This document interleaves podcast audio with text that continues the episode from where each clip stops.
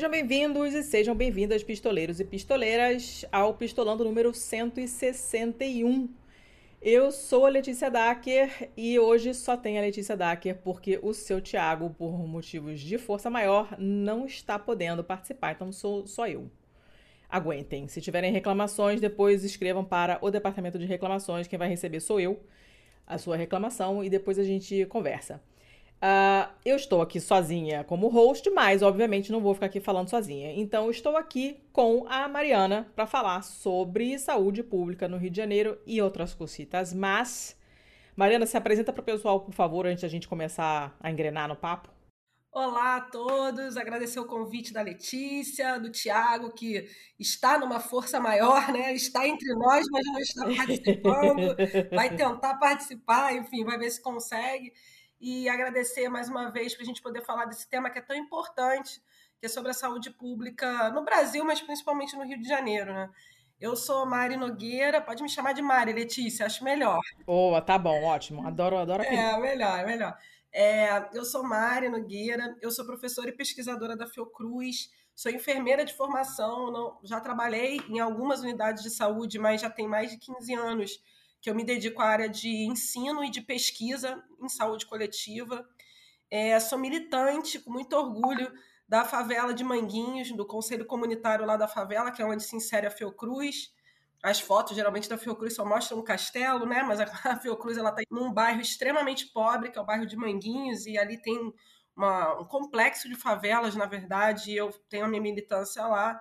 Também sou militante do Partido Comunista Brasileiro, do PCB, e da Frente Nacional contra a Privatização da Saúde, além de construir alguns movimentos aqui no Rio em defesa da saúde coletiva, principalmente nenhum serviço de saúde a menos. Então, temos muita história aí para compartilhar.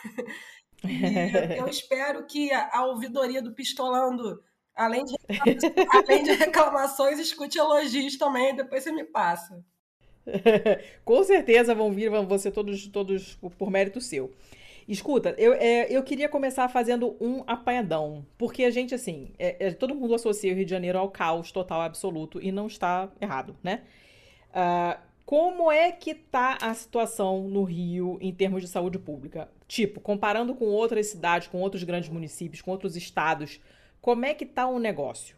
E quais são os, os principais empecilhos para uma melhora? Porque o Rio de Janeiro, é, como cidade, né, em particular, tem uma geografia muito esquisita, que tem uma, uma série de implicações sobre a, a, a, situação social da, da cidade também, né? É muito diferente você ter uma comunidade no chão e uma comunidade no morro, uh, né? Tem uma, uma situação geográfica maluca, não é uma cidade muito normal. Então, tem várias coisas acontecendo no Rio que não acontecem em outros lugares. E eu queria que você me explicasse um pouquinho qual o nível de merda que está a situação no Rio e mais ou menos como que ela tá com relação a outras cidades e por quê. Nossa, é uma pergunta que já é o programa inteiro, né?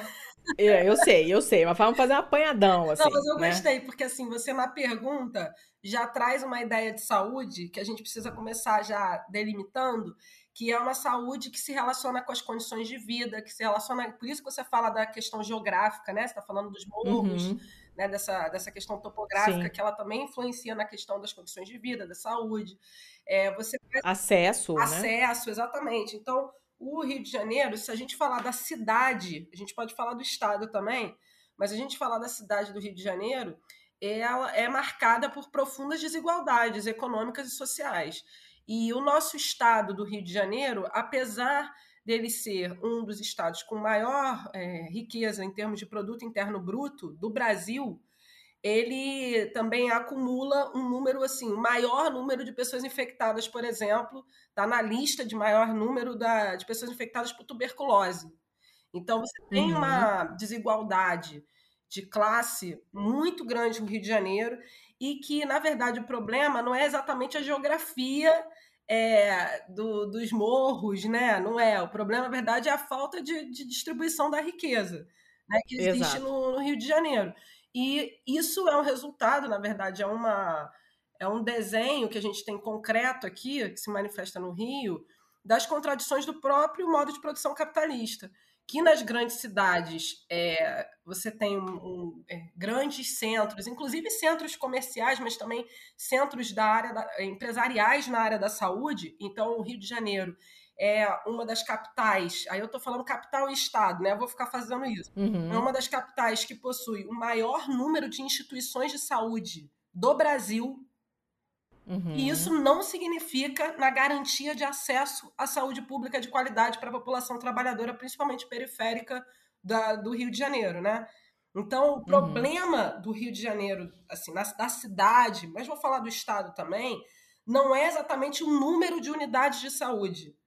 O problema uhum. está na falta de distribuição né, de riqueza, da grande desigualdade social, na privatização da saúde, que se manifesta agora uhum. né, numa uhum. ampliação de alguns dos serviços de saúde geridos por organizações sociais, que são, na verdade, privadas, né? Que tem. Nossa, cara, quando foi. Cara, isso foi uma, uma pedrada, né? Quando começaram a aparecer essas merdas. Isso. Eu não estava mais morando no Rio, mas meus, meus, na época eu conversava ainda com os meus colegas médicos. Hoje em dia não, não, não, Ih, não tô conseguindo falar. Hoje em dia não converso mais, imagine por quê. E, e eles comentavam. apresentar assim, os médicos tá... camaradas, os médicos legais.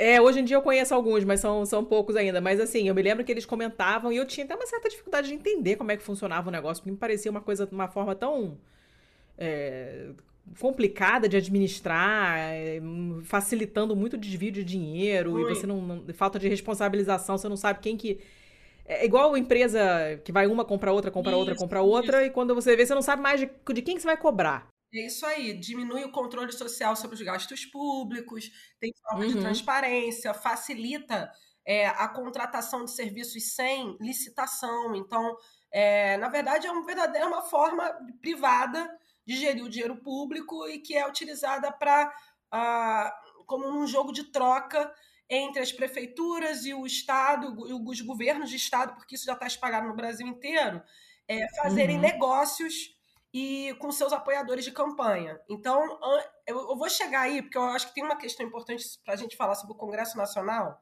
mas a gente pode uhum. falar depois, que tem relação com tá. as organizações sociais, que são essas OS, que eu estou dizendo, Organizações uhum. Sociais de Saúde.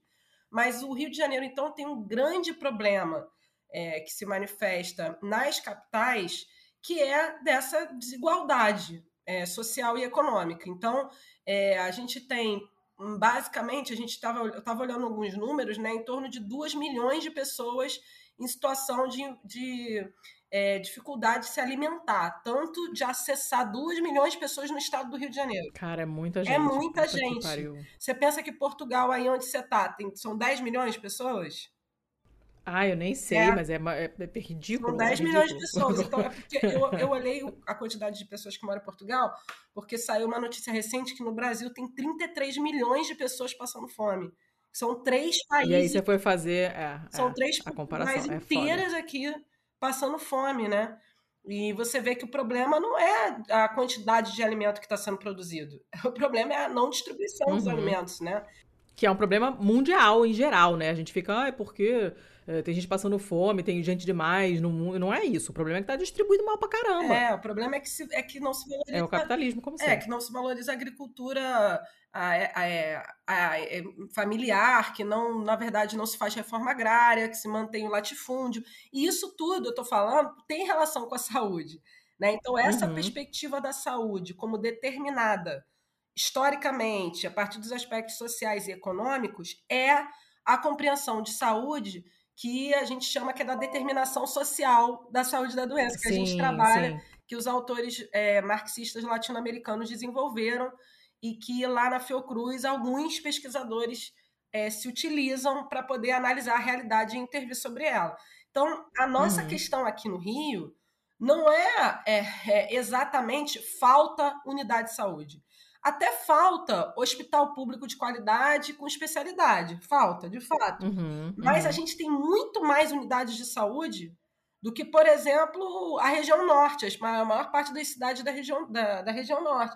Né? E mesmo tendo essa quantidade, você permanece tendo doenças e sofrimento do povo trabalhador que se relacionam diretamente com as suas com a sua falta de condição de vida, né?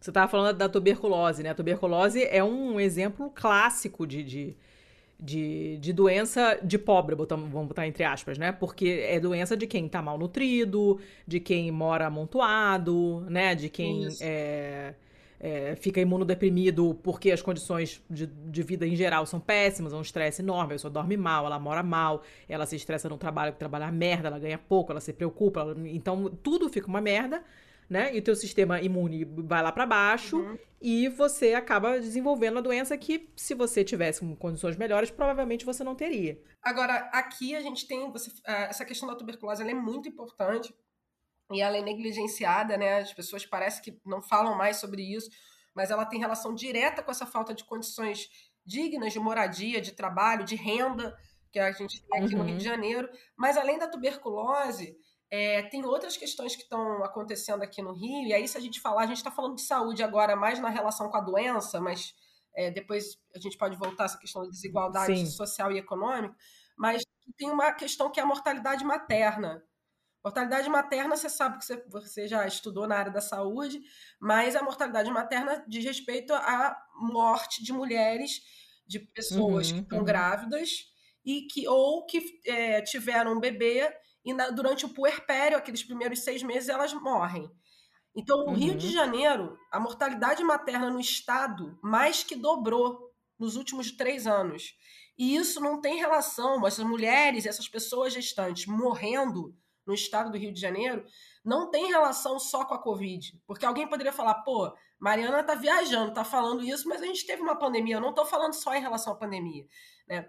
É, uhum. São questões relacionadas diretamente a essa é, precariedade das condições de vida da classe trabalhadora. Então, a dificuldade de acessar alimento, aí baixa imunidade, com essas péssimas condições de moradia, com as condições das maternidades também, com a retirada de recurso público do nível federal. A gente pode conversar sobre o nível federal também, porque eu represento a Fiocruz no Conselho Nacional de Saúde. Então dá para gente, é, dá a gente falar um pouco sobre os impactos desse governo genocida e da retirada, por exemplo, da emenda constitucional 95, que tirou 25 bilhões de reais do SUS, dos impactos uhum. disso na, nos municípios, incluindo o Rio.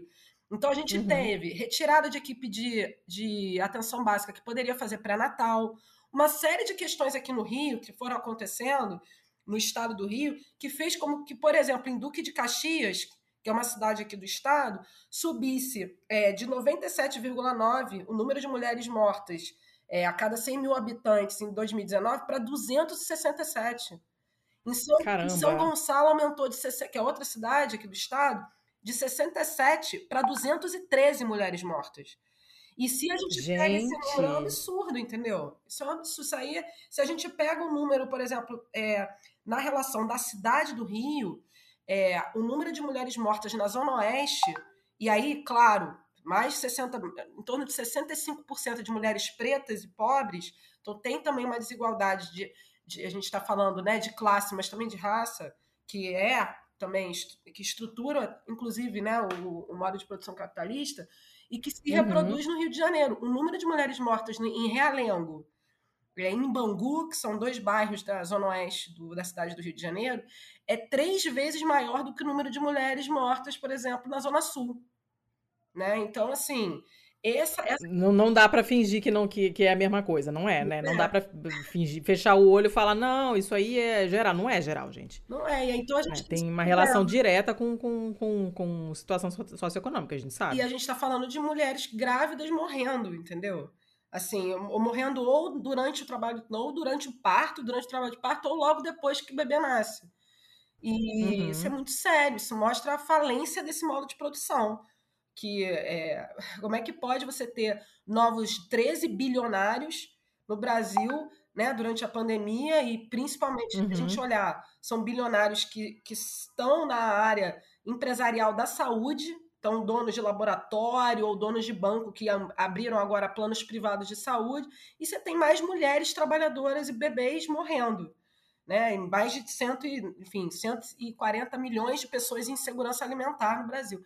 É essas contradições de, é, que a gente está falando aqui, né, de que não falta riqueza, o que falta é a distribuição dela, uhum. a classe que a produz, né, que é a classe trabalhadora, reflete Sim. diretamente na saúde, nessa falta de acesso tanto aos serviços públicos de qualidade, quanto na falta de acesso a condições dignas de vida. Então, eu avalio assim que no Rio a gente tem três principais problemas de saúde pública. O primeiro hum. é a mortalidade materna, o segundo ainda é a tuberculose. Vou falar quatro. Inacreditável. Vou falar né? quatro, porque tem as arboviroses, que é a dengue. Ah, a dengue, zika, mas, zika mas, mas daqui a pouco chikungunya. É... E tem um quarto problema que eu preciso localizar como saúde pública, que é da violência.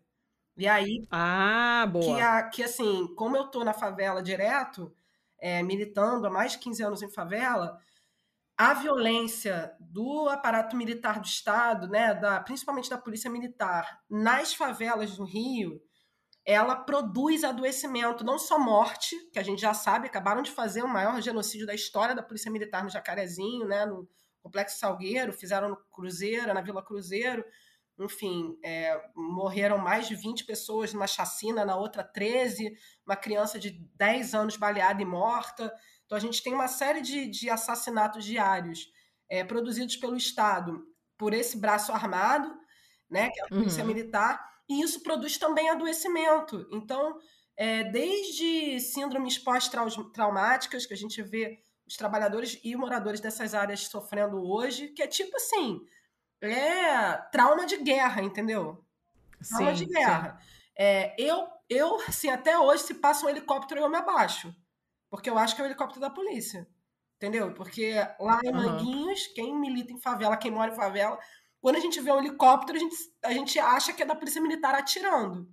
Porque eles param uhum. com o helicóptero em cima e atiram, entendeu? Cara, e, e aí, assim. Ah, realmente. Essa uma vida tranquila. É muita, não tem como, entendeu? Você levar seu filho para a escola, você tá chegando em casa, seu filho é negro, seu companheiro é negro, tá chegando depois das 18, você já fica preocupado que se a polícia passar, pode, né, tem um alvo nas costas, uhum. porque é preto, uhum. porque é pobre. Então, é, essa questão da, da violência, ela afeta inclusive a saúde mental da, das, da população que mora e trabalha nas regiões, uhum. principalmente de favela, e, e também afeta a saúde física, porque assim, se eu te contar, tem umas coisas que só a gente mesmo, a gente que tá lá, a gente, a gente sabe. É, é, é. O número de pessoas que infartam ou que tem pico hipertensivo depois de operação policial deveria ser estudado, ah. cara. Porque, assim, é muita gente que logo depois infarta ou que tem um pico hipertensivo e você começa a medicalizar por causa das operações uhum. da polícia que são frequentes, entendeu? Então, isso uhum. tudo, crise de ansiedade, as crianças não conseguem dormir, né? Então tem. Uma... Aí cai o rendimento escolar, perde aula, é, é tudo uma reação em cadeia, né? É, e é saúde, a gente está falando de saúde, né? Isso é saúde, é. é, é. Pelo amor de Deus, alguém me ajude. Eu já paguei meu plano de saúde, mas agora ninguém quer me aceitar. Eu tô com dor, doutor, não sei o que vai dar. Emergência, eu tô passando mal. Vou morrer aqui na porta do hospital. Era mais fácil eu ter ido direto pro Instituto Médico Legal. Porque isso aqui tá deprimente, doutor. Essa fila tá um caso sério. Já tem doente desistindo de ser atendido e pedindo carona pro cemitério. E aí, doutor, vê se dá um jeito. Se é pra nós morrer, nós quer morrer direito. Me arranja aí um leito que eu não peço mais nada. Mas eu não sou cachorro pra morrer na calçada. Eu tô cansado de bancar o otário. Eu exijo pelo menos um veterinário.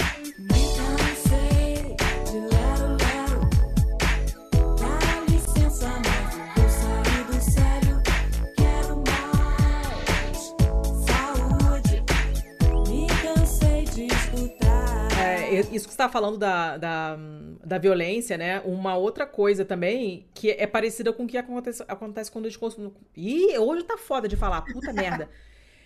É parecido com o negócio do Covid, né? Porque você tá ocupado com uma coisa A e você tem que deslocar fundos e pessoal e estrutura para aquela coisa A e sobra muito pouco para as outras coisas B, C, D, né? E por aí vai. Então você tem uma, um pronto-socorro no Rio de Janeiro, ele vai estar tá com muita frequência ocupado com gente que tomou tiro. Que não é uma coisa que deveria acontecer no meio da cidade, né? O pronto-socorro deveria ser para quem teve um AVC, para quem uhum. teve um acidente de carro, né? Para quem foi atropelado, uma coisa desse tipo. Mas não, né? Eu dei plantão um ano só no, no hospital da. É, aquele lá em Niterói, eu esqueci até o nome pra você ver quanto tempo já passou o hospital da, da UF, em Niterói. Eu fiz Uniria, me formei na Uniria, mas eu dava plantão em Niterói. Antônio Pedro, é. Eu me lembro que tinha um Pedro alguma coisa, não me lembrava quem. tem, tem Pedro II, tem Pedro Ernesto, tem, já confundi os Pedros. E era um hospital relativamente tranquilo, porque as coisas mais pauleira iam todas pro Souza Guiar e pro Miguel Couto, que são já no município do Rio de Janeiro. E mesmo assim, na minha primeira noite de plantão, é, eu vi duas pessoas com a perna destruída por tiro de escopeta. Não é normal isso num centro urbano. Isso não deveria ser o cotidiano de uma cidade, mas é o cotidiano do Rio de Janeiro. Só que quem tá atendendo o cara que tá com a perna destruída por tiro de escopeta não tá atendendo o cara, o senhorzinho que caiu no banheiro e teve uma fratura exposta, o outro que teve um acidente, né? Bateu um carro e tá, tem, sei lá, 10 pessoas acidentadas entrando. Essas 10 pessoas vão se fuder, porque já tá ocupado com um cara que não deveria estar tá ali. Uhum. Porque esse tipo de coisa não deveria acontecer. Então, junta um monte de coisa, né?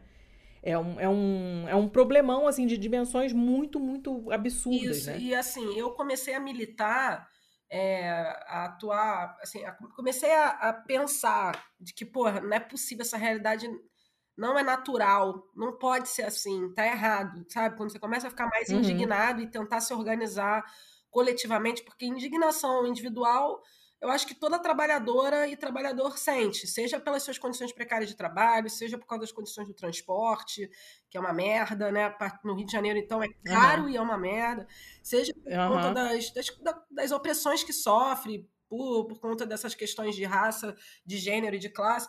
Mas a questão é quando a gente se indigna, fica puto e entende que é importante se organizar coletivamente para tentar enfrentar essas opressões, né? E eu comecei uhum. a, a, pensar sobre isso, que eu, não, eu nunca tinha militado em partido nem nada, quando eu estava atuando como enfermeira na favela da Maré. E uhum. lá na favela da Maré, que aí eu acho que a, a, maioria dos ouvintes já deve conhecer, porque a Maré é muito citada em filme, né, em comentário. Uhum. Mas é uma... Até pelo tamanho então, mesmo, né? É... você chega na cidade e vê, é bem impressionante. É uma das maiores favelas, se não a maior do Brasil, né? E lá no. Acho que até eu acho que é maior que Paraisópolis, eu não tenho certeza que é de São Paulo, mas é uma das maiores do Brasil.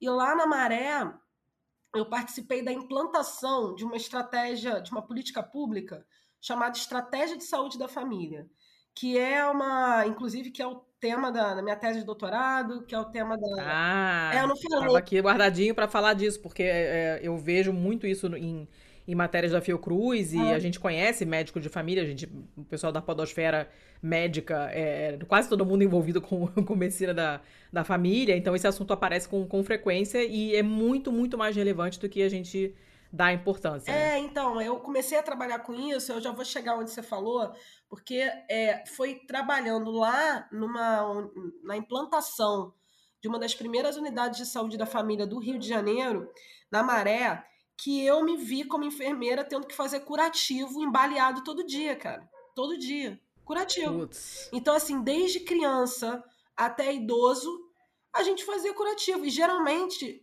é, curativos em ferimentos de, de pérfuro cortantes, enfim, ferimentos à bala, nas costas, entendeu? Na perna. Na... Então, assim, uhum, uhum. as pessoas eram. Nesse período, a gente estava no Rio de Janeiro começando a lidar com a política de morte que o Estado resolveu aplicar e que até hoje aplica, que é da implantação dos caveirões. Então, uhum. eu, eu peguei, assim, o início do caveirão no Rio de Janeiro, eu estava na favela como enfermeira. E o, o caveirão são tanques de guerra, para quem não sabe.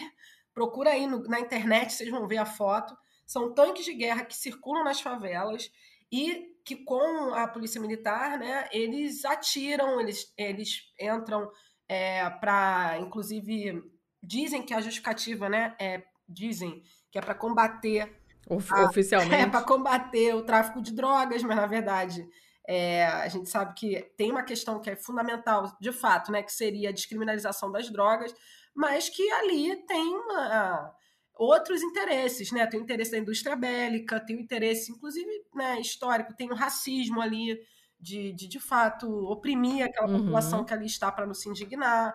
Então, é, lá na favela, eu fui vendo isso que você falou. Porra, eu sou enfermeira, eu vim para cá para trabalhar com a estratégia de saúde da família, que é uma, uma forma de organização das unidades de saúde que ela é voltada para as necessidades territoriais, então você cria um vínculo com as famílias que moram no território. Isso, é fantástica essa história. eu, eu é gostava é de fazer grupo de gestante, grupo com as mulheres para discutir gestação, grupo com os adolescentes, que eles escolhiam os temas E, pô, e a gente debatia saúde com os adolescentes, saúde reprodutiva, sexual, não sei o quê. E eu fui para lá e eu me vi assim, todo dia eu tinha que lidar com a violência. Todo dia. E aí eu falei, porra, cara, isso não é normal, não. O que, que é isso? O que, que tá, sabe? E mesmo que eu soubesse, porque a gente, nessa época, eu era novinha, acho que eu tinha 19 anos. Mesmo que eu já soubesse, porque eu cresci na Zona Norte e de frente uhum. com uma favela, então eu ouvi o tiroteio, eu acordava com o tiroteio.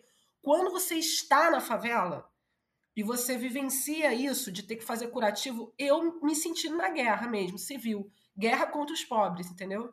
É isso? Uhum. E, e as unidades de saúde, claro, o sistema de saúde, ele vai ter, óbvio, ele tem reflexos de, dessa situação que você colocou, né?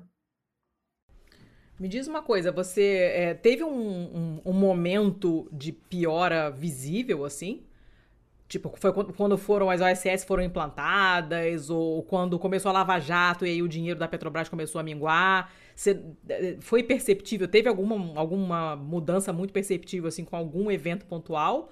Ou é uma coisa que vem gradualmente piorando desde sempre? Então, sempre foi ruim e cada vez vai piorando mais? Na verdade, a gente precisa é, lembrar né, que a gente tá, ainda está vivendo a pandemia e que se a gente não tivesse o SUS, a situação teria sido muito pior.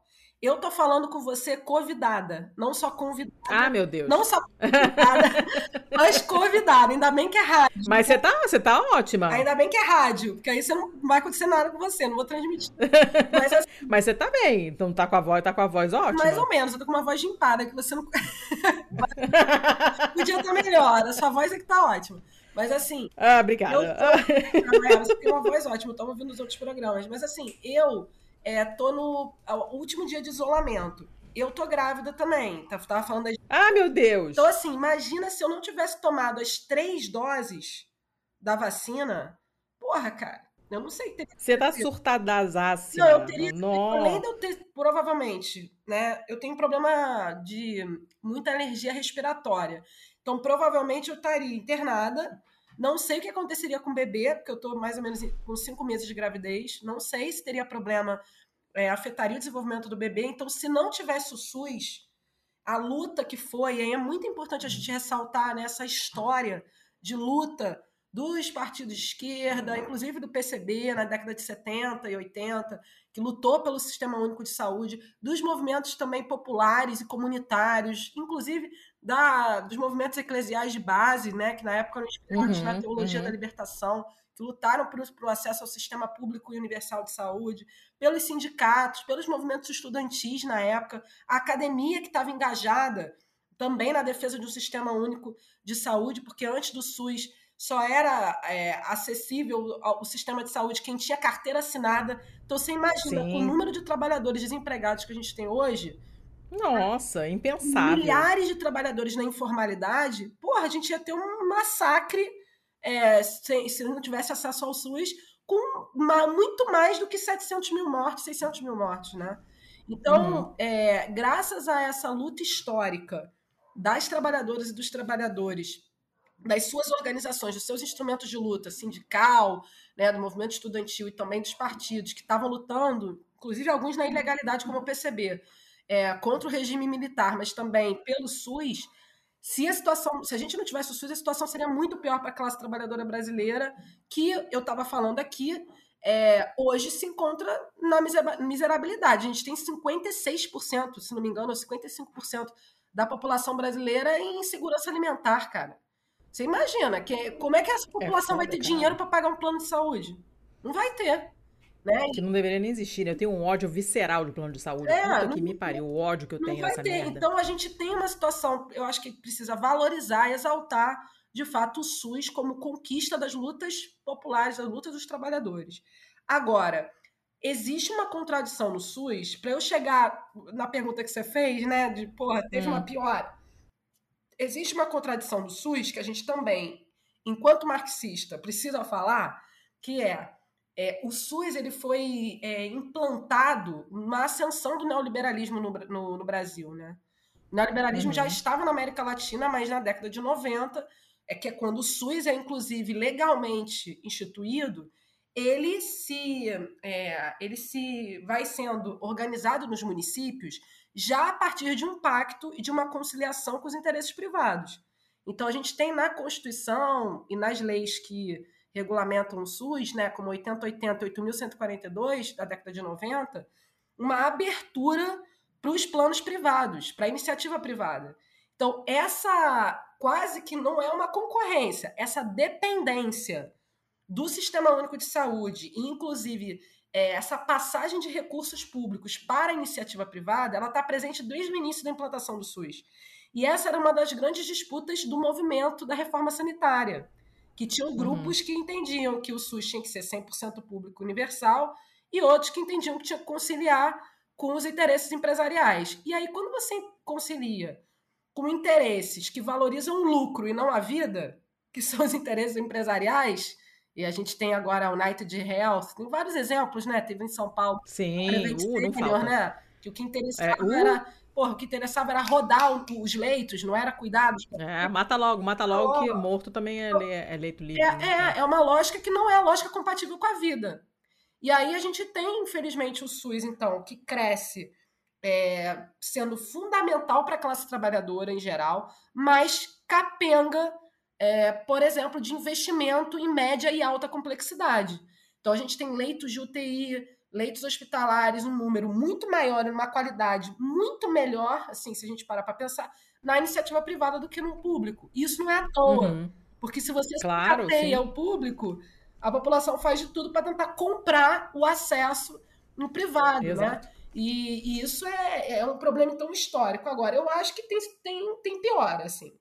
E uma das, um dos marcos que eu entendo, assim, que determinaram um não só subfinanciamento do SUS, ou seja, que o governo federal, que os demais entes, né, tanto o governo estadual, municipal, é, eles investem menos do que o necessário no sistema público de saúde. Pra você ter uma ideia, né? Se a gente tem um, o orçamento do governo federal, mais de 45% é para pagar a dívida pública, vai para fora, não fica aqui. Hum. E para saúde, para educação, você tem 4%, 3% de investimento assim, no, no total, né?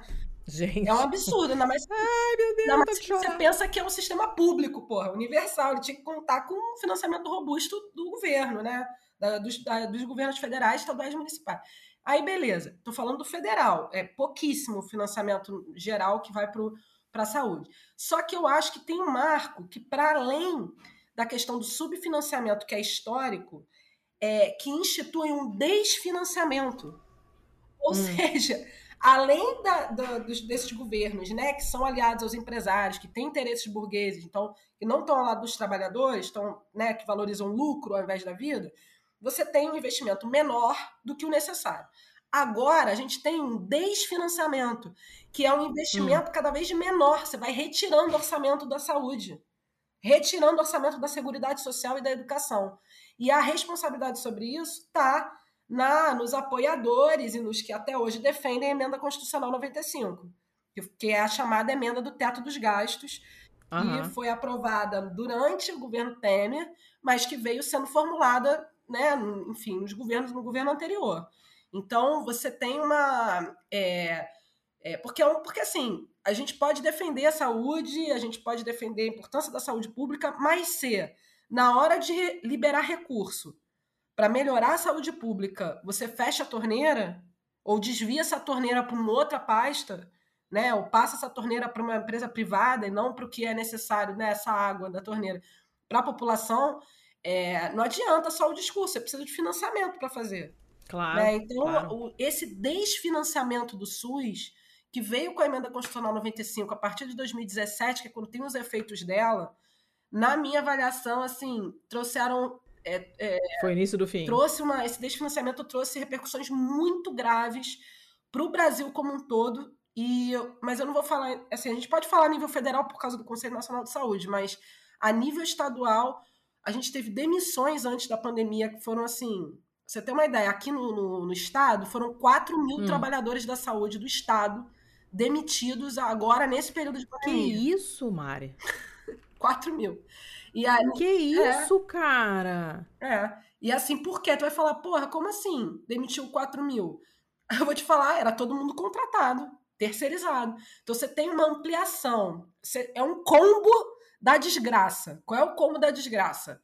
é a emenda constitucional 95, a reforma trabalhista, que aí permite uhum. né, a terceirização das atividades fim, inclusive da, dos médicos, que agora são PJ, que é pessoa jurídica. Todos, cara, tudo PJ, tudo PJ. O cara pega Covid, a mulher tá grávida, ou então a mulher engravida é médica, tá trabalhando, quando ela volta, ela perde o emprego, porque ela é PJ. Imagina isso, um médico, uma médica, uma técnica de enfermagem, uma enfermeira, uma agente comunitária, né? Uhum. Então tem a reforma trabalhista, que precariza ainda mais as condições de trabalho.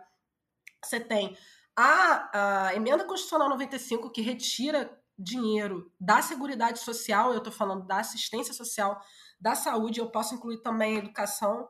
E você, quer dizer, afeta diretamente políticas públicas que são centrais para a manutenção da vida da nossa sim, classe. Né? Sim. Né? E você tem a reforma administrativa, que já que não passou no geral, mas que já está passando nos municípios, que reduz o funcionalismo público, inclusive a saúde. Né? Então, você terceiriza geral, que é contra as empresas contratam esses trabalhadores da saúde, podem mandar embora a seu bel prazer, muitas vezes uhum. através de OS.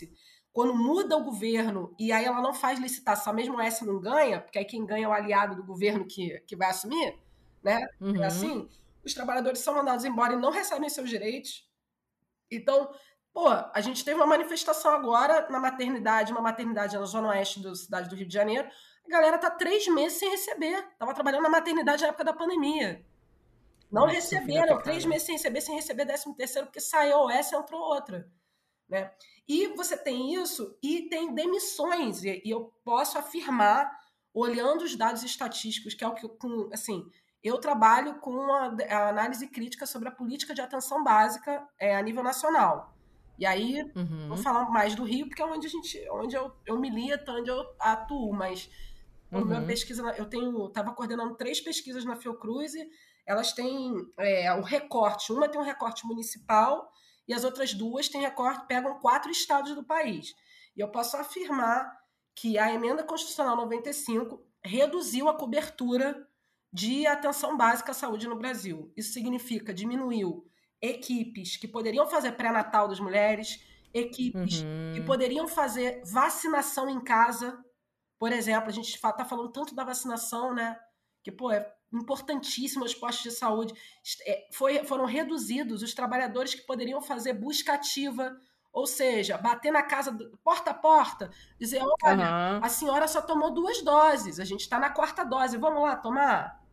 Esse é o agente comunitário de agente saúde que faz esse tipo de, de trabalho. É né? que eu, eu coordeno há 14 que anos. Que é uma figura lá no Cruz, o agente comunitário. Né? cara. Então, assim, ela, é, é, essa, no Rio, na cidade do Rio, foram demitidos 5 mil agentes comunitários de saúde. 5 mil.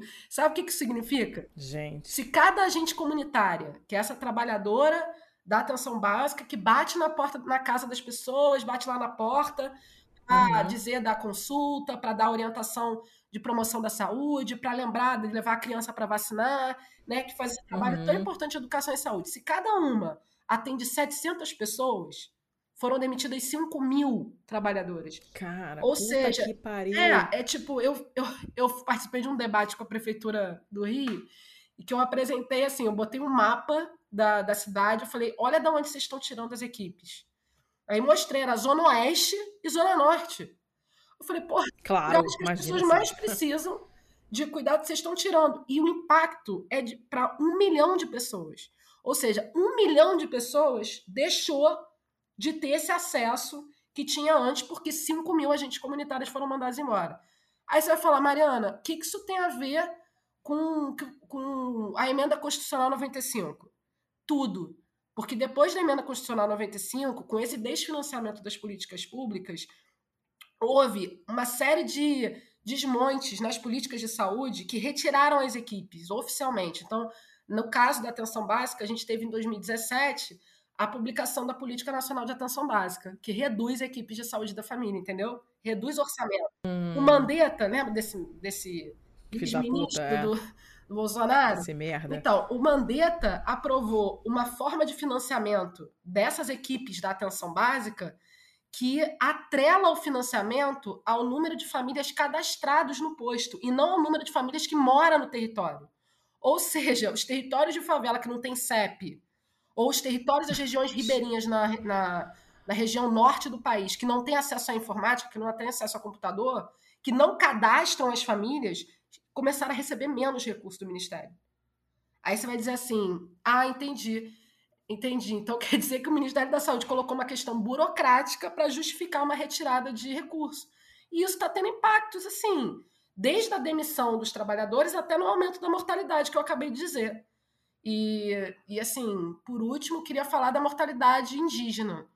É, a gente teve um aumento em 12% da mortalidade infantil indígena nos últimos três anos. Isso fala sobre o desmonte do Sistema Único de Saúde, do desfinanciamento das políticas e do, do, do fascismo, mesmo que seja o neofascismo ou protofascismo, do governo federal em aliança com as políticas liberais, né? Cara, é, aí você, quando você para para analisar essa, essas, essas micro coisinhas, essa, essa desculpa da burocracia, você entende que realmente é um projeto, né? É um projeto de desmantelamento, é um projeto de necropolítica, é, vamos exterminar. Como que a gente vai exterminar? Pô, não posso sair metralhando o pessoal na rua ainda. Então a gente vai fazer mas como? Vamos pensar que é rapidinho. Pode, né? É, já metralha, mas tipo, você tem que. Ah, foi mal aí, era uma operação, o cara era traficante, não sei o quê, não sei o que lá, o outro policial tava sob forte emoção. Você ainda tem que dar uma certa desculpinha, mas. É, é uma maneira mais eficaz de você fazer isso por atrás das coxias é você inventar uma desculpa cretina dessa né? De que o cara não é cadastrado, então ele não tem direito. E nessa você já leva um, uma fornada de gente embora que você não, não, não vai tratar, espera morrer, sem assistência nenhuma. É, e, e a gente também tem que sempre. É, eu, nas aulas que eu compartilho com os alunos, né, os agentes comunitários de saúde, trabalhadores, eu, eu tenho dado muita aula para residentes de medicina de família. Você falou que, é, que conhece muitos médicos de família, eles têm me chamado Sim. mais até do que agora os agentes comunitários, porque eu já rodei pelo país para conversar com a CS de vários sindicatos, e agora são os médicos de família que estão chamando. E a gente, é, sempre nas aulas, a gente começa é, conversando, para além dessa, dessa ideia do que, que é a saúde, que tem a ver com né, que a saúde é determinada social e economicamente, né, historicamente, sim. então tem relações de classe, são, é fundamental para a gente pensar saúde. A gente fala muito também sobre essa relação é, entre interesses econômicos que determinam a saúde. Então, o fato de, de retirar o orçamento público para do Sistema Único de Saúde tem relação direta com o avanço, aí eu vou falar agora um pouquinho da Câmara dos Deputados, com o avanço fale, do fale. lobby da indústria farmacêutica e da indústria química também. E aí, porque se a gente olha a saúde, né? A saúde ela não é só a assistência, ela tem um forte lobby quando a gente fala, né, que é aquele grupo de empresários que investe muito dinheiro no hum. patrocínio hum. e na compra de deputados e senadores, né, lá no, a gente fala muito da bancada do boi, da Bíblia e da bala, não é isso? Que é isso. são as grandes bancadas do, do Congresso Nacional. Existe uma outra bancada que é pouco falada, que é essa bancada dos empresários da saúde, que é do complexo médico, industrial e financeiro da saúde. Né? É, uhum. E eles têm tido muita força no Congresso Nacional para aprovar algumas é, medidas, projetos de lei, até alterações constitucionais, como, por exemplo, a abertura de capital estrangeiro para na entrada do SUS, o SUS não tinha essa possibilidade e agora ele já tem, e aí estão vindo vários uhum. conglomerados, enfim, monopólios internacionais disputar a assistência à saúde aqui, como vai ficar cada vez melhor. É, disputar a saúde e assim, não interessa para eles acabar com o SUS, interessa precarizar e utilizar os, os recursos. A estrutura públicos. já, é. exatamente. Então, assim, não, não acho que o SUS está acabando, mas a, a, a face pública do SUS está cada vez mais precária, enquanto que essa relação com a iniciativa privada está cada vez maior.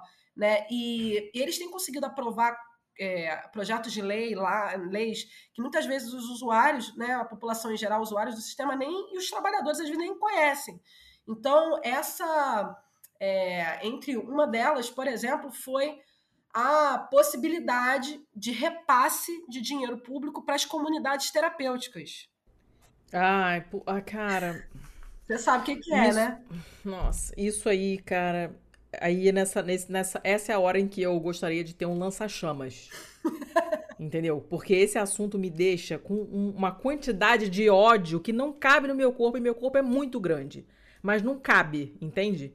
esse é o tipo de coisa que me dá um ódio que corrói a minha mucosa gástrica. Não é legal. Mas olha só, o ódio é importante pra gente se movimentar.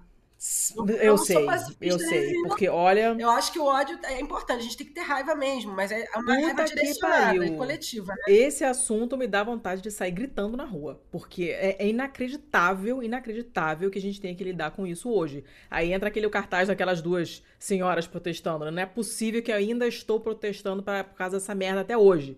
É, não é possível que a gente ainda esteja falando dessas comunidades, não é possível que é. a gente ainda esteja falando, dando importância, é, é, é jogando para o lado religioso um problema de saúde pública. Isso é inacreditável. Inacreditável. Então, é, Brecht, Bertold Brecht falava, né? Tem, a, em, estamos vivendo tempos em que é necessário defender o óbvio. O óbvio, infelizmente. E aí, assim, isso, mas é tempos são todos.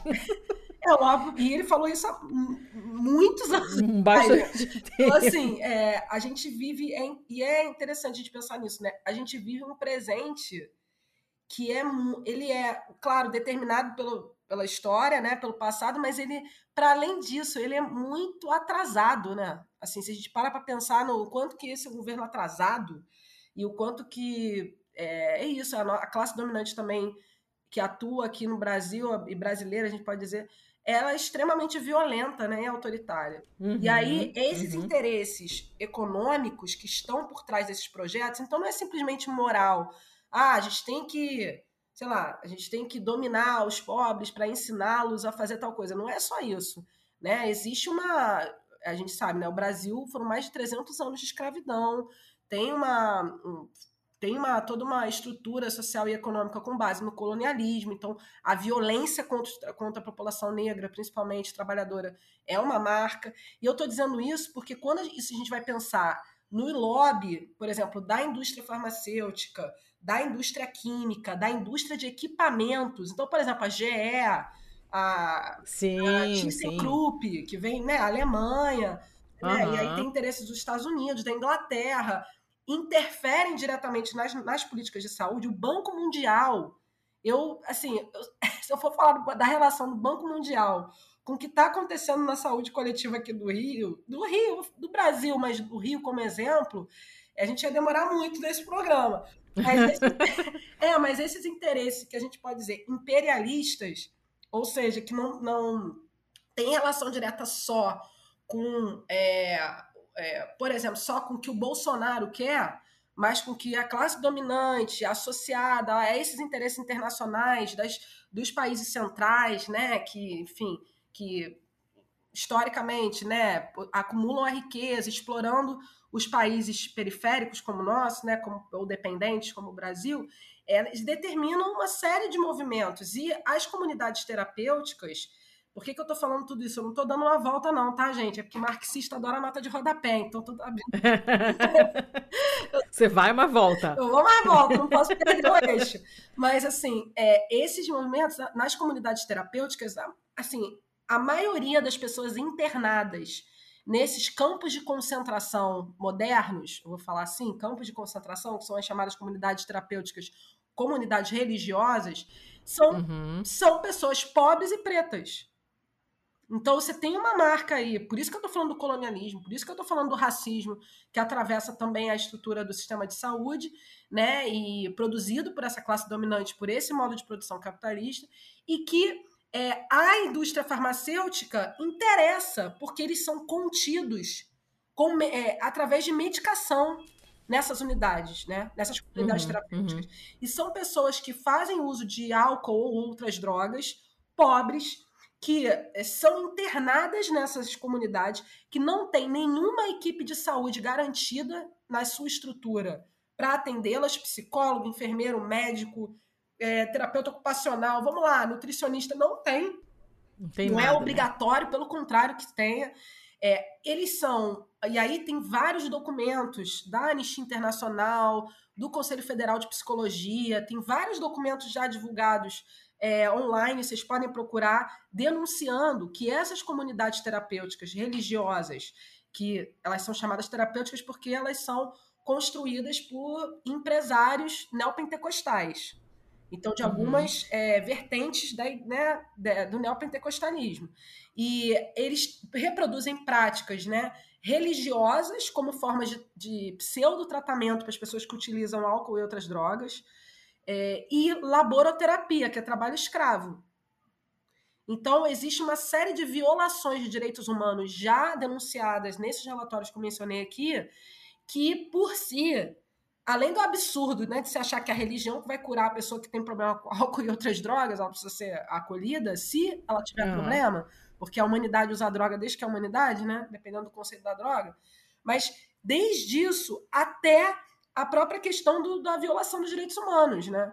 E não, mas por que, que elas permanecem? E, e assim, foi aprovado ainda no governo Dilma, antes do golpe, em 2016, a passagem de recurso do SUS para essas comunidades religiosas. E por que, que isso aconteceu? Por causa da força, dos, da, força da, bancada da, da, bancada, da bancada da Bíblia junto com a indústria farmacêutica, porque tem uma relação, né, nesse caso. É, e aí, enfim, tem outras, outras questões aí que a gente a gente podia falar, por exemplo, da cloroquina, né? Que foi um exemplo agora que está todo mundo né, vendo, pelo menos até a grande mídia, que também é vendida, ela está apresentando uhum. essa questão.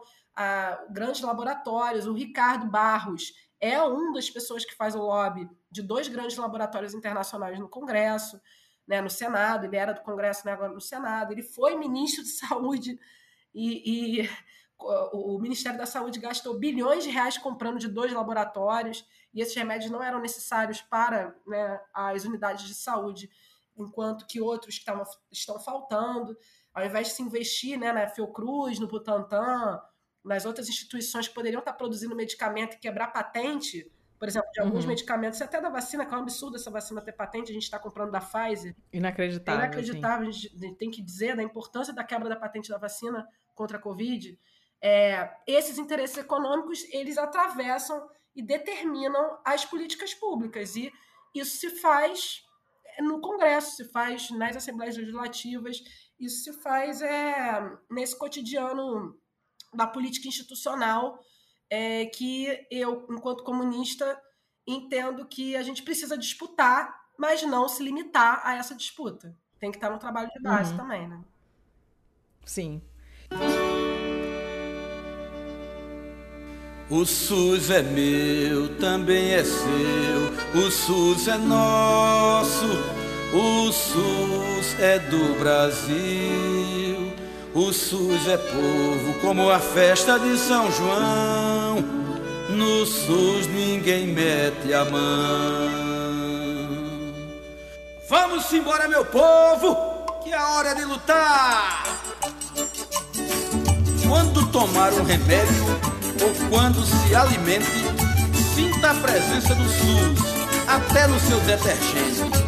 Na vigilância ou pesquisa, no controle da Anvisa, na vacina e a produção do nosso medicamento, SUS é quase 100% saúde e educação.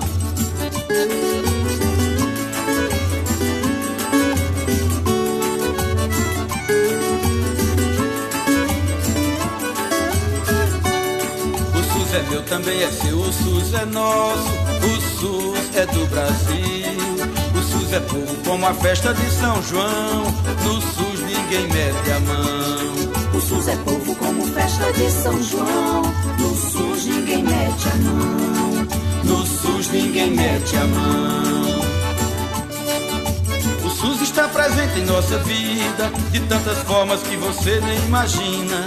No dia a dia do idoso e da idosa, homem, mulher, menino, menina. O SUS está conosco em toda parte, na prevenção, na promoção da saúde. Tá no remédio, cuidando do coração. No SUS ninguém mete a mão. Tá no remédio, cuidando do coração. No SUS ninguém mete a mão.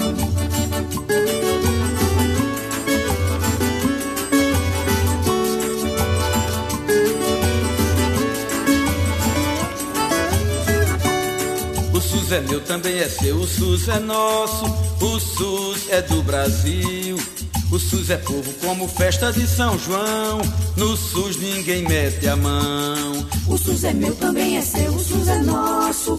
O SUS é do Brasil. O SUS é povo como festa de São João. No SUS ninguém mete a mão. O SUS é povo como festa de São João. No SUS ninguém mete a mão. No SUS mete a mão. No SUS ninguém mete a mão. Escuta, uma coisa, eu, uma pergunta antes de, de, falar, eu queria voltar um pouquinho e falar das OSS, mas antes disso, né, eu queria saber é, como é que é a percepção da população com relação ao SUS no Rio de Janeiro. Você sabe me dizer como é que é? Porque a gente a, a gente está super acostumado a criticar, né? Porque de fato, enfrentando todas essas dificuldades é difícil manter a coisa funcionando, por mais boa vontade que as pessoas tenham. Mas, por outro lado, eu acho que ficou muito claro o papel do SUS com, com essa pandemia toda. As pessoas têm essa percepção, elas sentem falta dos agentes de saúde, elas entendem que é um problema de gestão de, de fundos mesmo, de subfinanciamento e de gestão de fundos, ou é ou é só tipo, ah, é uma merda e, e, ficam só reclamando e xingando? Então, vou te dar, vou começar te dando um exemplo concreto, tá? De auto-organização popular, comunitária, hum para reivindicação de, de melhorias no SUS, pra, porque o SUS é central. É, como eu te falei, eu faço parte do, de um conselho comunitário de uma favela. Então, é um conselho que não é institucionalizado, né, a partir de algum órgão do governo, uhum. Secretaria de Saúde, não é. É a auto-organização dos moradores da favela. Eu, como trabalho, entendo que a Fiocruz deveria se reconhecer como parte da favela, né? não é todo pesquisador que pensa isso, tá? Mas assim, uhum. é, eu entendo, como alguns pesquisadores lá, até porque eu sou marxista, eu sou comunista, eu tenho que pensar assim. Entendo que a Fiocruz é, deveria e é parte da favela, construo militância lá e estou inserida nesse conselho comunitário.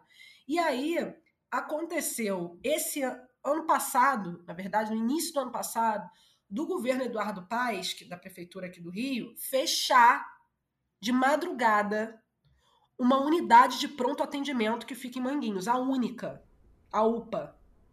Uhum. Essa é uma a UPA, que são. É, é, porque assim, eu sei que tem gente de tudo quanto é estado e até país, né? Você tem outro país que escuta o podcast. A UPA uhum. é um serviço que atende urgências e emergências, e quando é uma emergência mais grave, encaminha para o hospital é, de maior complexidade. Só que é fundamental para a população, assim. E a UPA ela atendia em torno, de, ela fazia em torno de 30 mil atendimentos por mês. Fechou. Chegou uma pessoa, uma pessoa baleada de madrugada, a UPA estava com uma, é, uma corrente na porta. Que isso, gente? Chegou uma senhora passando mal do coração, tinha uma corrente na porta, portão fechado. A população se indignou se organizou, foi quase, foi em torno de um mês de protesto, de campanha, a gente fez vídeo, chamou várias forças políticas para apoiar a esquerda, né? O PCB estava lá, outras forças, o movimento comunitário, já, o pessoal de Jacarezinho foi apoiar. Eles demoraram um mês para reabrir a UPA. Eles hum. estavam direcionando para uma outra unidade. Então, assim, a população se levantou, se organizou para defender ali a necessidade do SUS. Entendeu? Então, é óbvio que, eu, assim, que a população, de fato, percebe a necessidade de um sistema público de saúde. Agora, qual é a avaliação dela sobre esse sistema? É uma avaliação muito realista. Ele é precário. Né? Ele é uhum. é precário, assim. Pô, a gente tava, tá numa situação aqui no Rio, Letícia, de falta de amoxicilina, que é um antibiótico uhum. básico, de falta de analgésico. As pessoas chegam com dor e saem com dor, cara. Muita sacanagem entendeu? De falta de, nas unidades de atenção psicossocial, a gente tem um desmonte, de falta de é, antidepressivo, de falta de, de chegar, inclusive assim, de chegada de comida estragada nos CAPs, que são os centros de atenção Ai, saúde gente. mental, atenção psicossocial. Né? Então você tem, de fato, assim, um sucateamento do Sistema Único de Saúde.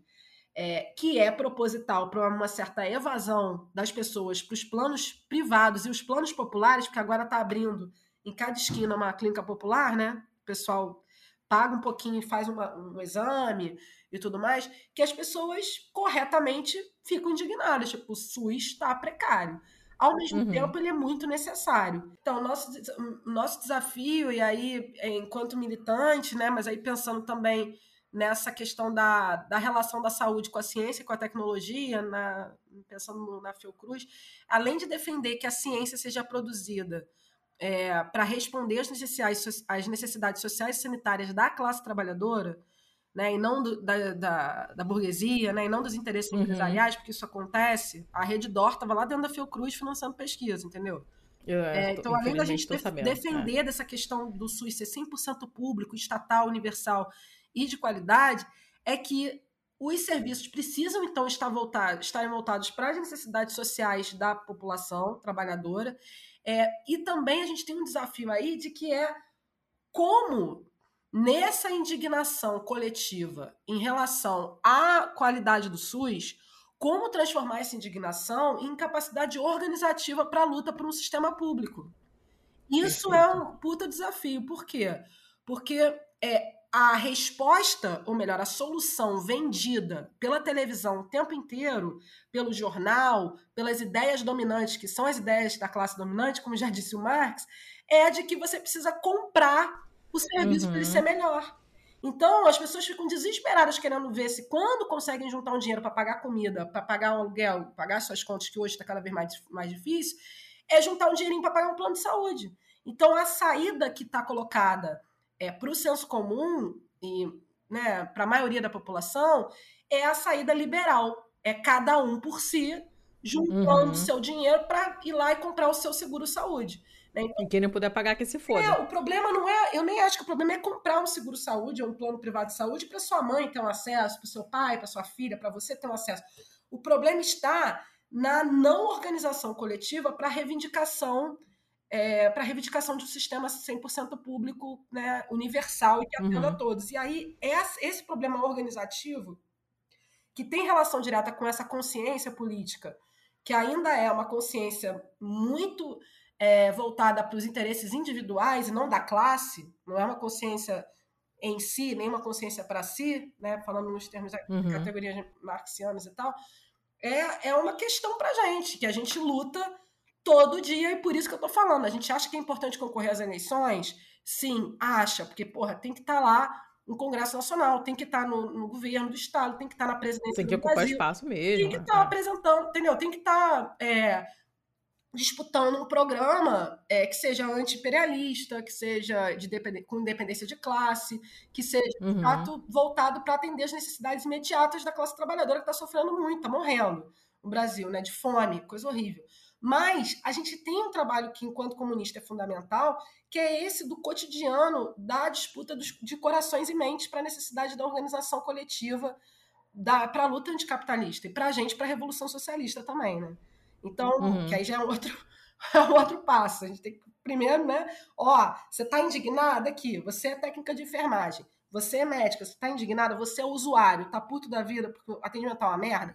Vamos parar para pensar por que, que tá uma merda todo mundo junto aqui? Vamos ver uhum. quanto que nós todos somos trabalhadores e ela agora tá sendo recebeu o 13 terceiro, você está sem o seu trabalho e a médica agora é PJ, que se ela se machucar, ela também não vai ter direito nenhum. Vamos junto, sabe?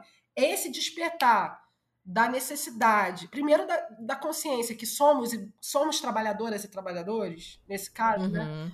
É, e da necessidade da organização coletiva para essa luta por um sistema é, de saúde universal e até para uma sociedade igualitária, que seria um avanço né, da consciência, é o nosso desafio. Por isso que a gente não pode sair do trabalho de base.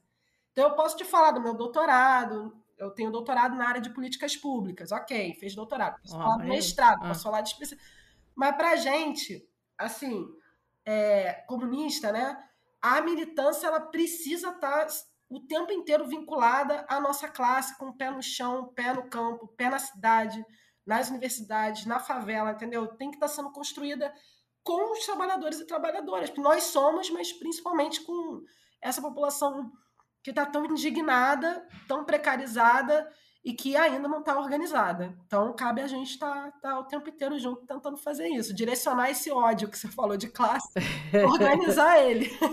É, até porque é, você está falando de ocupar espaço, de tal, e, e, ganhar eleições e por aí vai, a gente sabe que isso é fundamental, mas sempre tendo em mente que essa, esse é um sistema de democracia burguesa.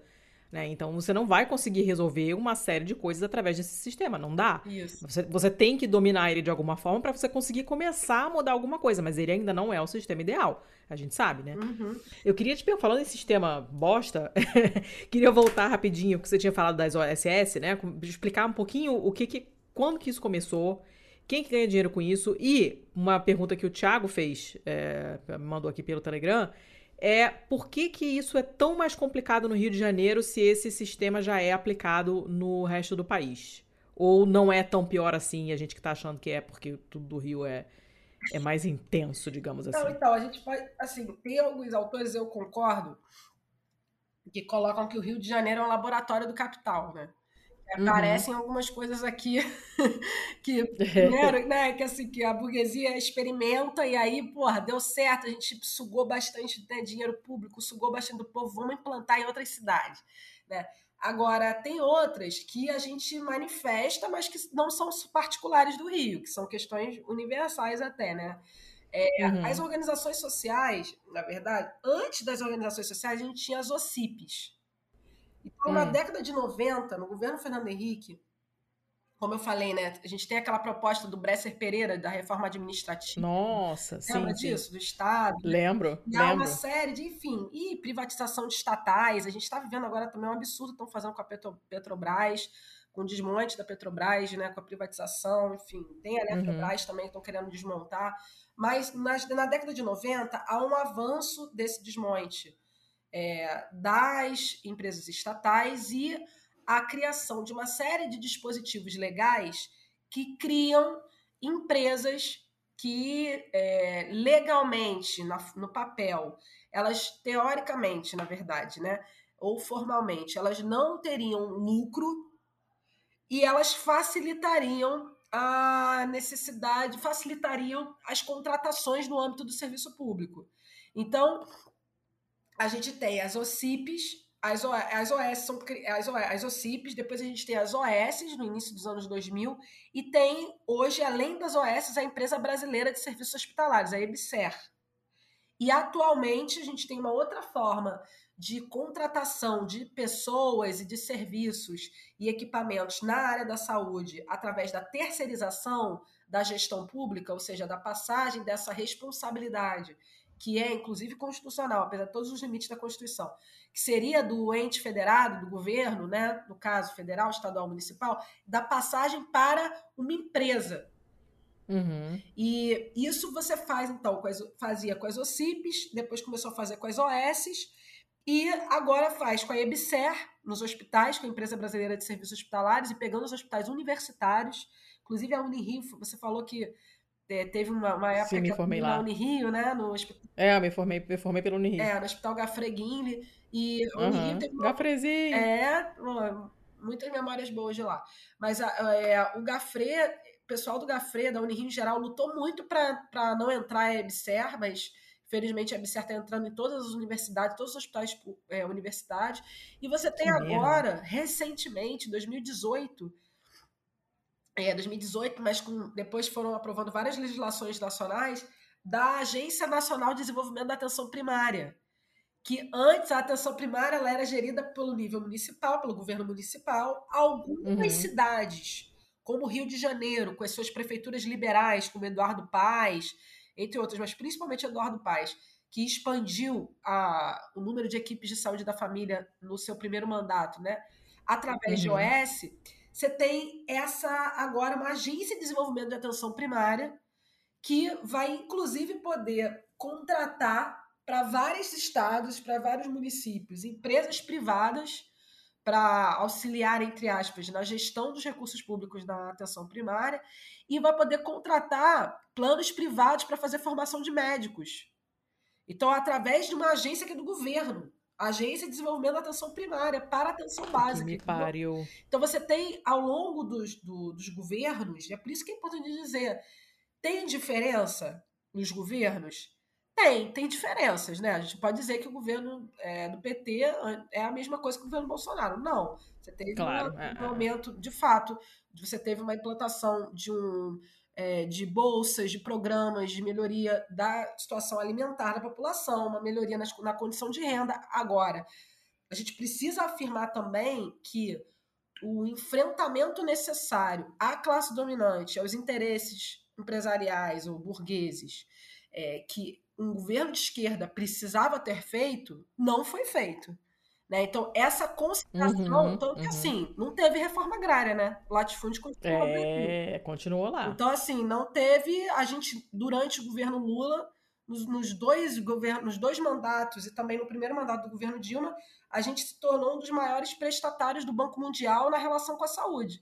A gente teve um programa chamado Programa de. Isso aí eu, traba, eu discuti na minha tese também, que é o Programa de Expansão e Consolidação das Equipes de Saúde da Família na atenção básica nas grandes cidades, que ele era condicionado a metas que o Banco Mundial colocava. E aí, a partir uhum. dessa, dessa implantação, desse financiamento que o governo fez com o Banco Mundial, e na educação também aconteceu isso, mas vou falar principalmente do, do da saúde, você tem uma implantação de processos de gestão do trabalho que responsabilizam o trabalhador pelo seu, pelo, pela sua prática e retiram do trabalhador dos direitos, porque terceiriza, é, uhum. porque começa a impor metas de produtividade que não respondem às necessidades de saúde da população, mas às necessidades da indústria de, de equipamentos, de medicamentos. Uhum, né? Então uhum. você começa a introduzir uma série de processos de, de cobranças no processo de trabalho das equipes de saúde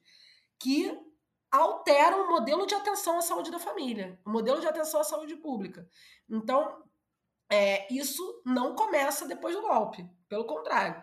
E aí você tem, poxa, você tem um programa de avaliação da qualidade da atenção básica, que também veio no governo antes do golpe, né? É, que você implanta com base no Banco Mundial também, então nos interesses uhum. internacionais, burgueses, imperialistas. Você, você coloca um trabalhador para competir com o outro, então você começa a implantar a questão da meritocracia e da remuneração por desempenho na saúde, uhum. uma lógica de varejo. A cascata, a cascata de merda. É, uma lógica de varejo, uma lógica assim, cara, minha irmã trabalha, trabalhava no varejo na época, e eu ficava olhando e falei, cara, a minha irmã tá falando que tem que bater meta de vender tantos mil. Porque ela era hum. gerente de uma, uma, enfim, de uma, até faliu, de uma, de uma loja grande varejo. E eu escuto os médicos dizendo assim, caraca, Tô me sentindo fazendo fast food. Eu tenho que fazer 60 atendimentos em um dia.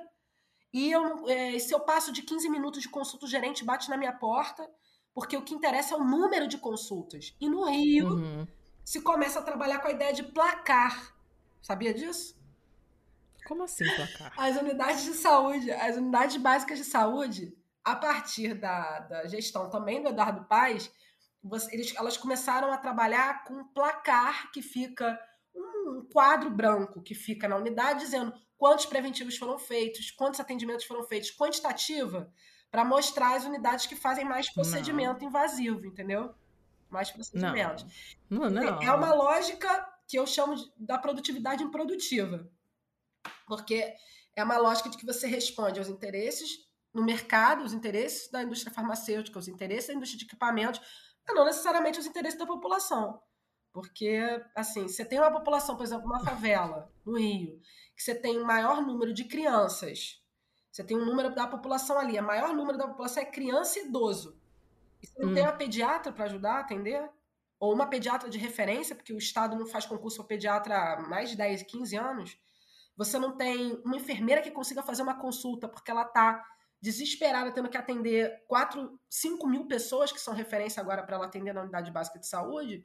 Você tem um idoso ali, mas você não consegue fazer uma atividade de acolhimento ao idoso ou fazer um acompanhamento daquele idoso em relação à sua situação social e econômica, porque está desmontado o serviço de assistência social, porque então assim você agora ali você tem tantos preventivos, ali uhum. você tem tantos é, atendimentos de hipertensão, entendeu? Uhum. Então, Aí entra toda a questão da, da, hipermedicalização, né? De tem. Eu, se não me engano, eu acho que o Medicina em Debate tem um.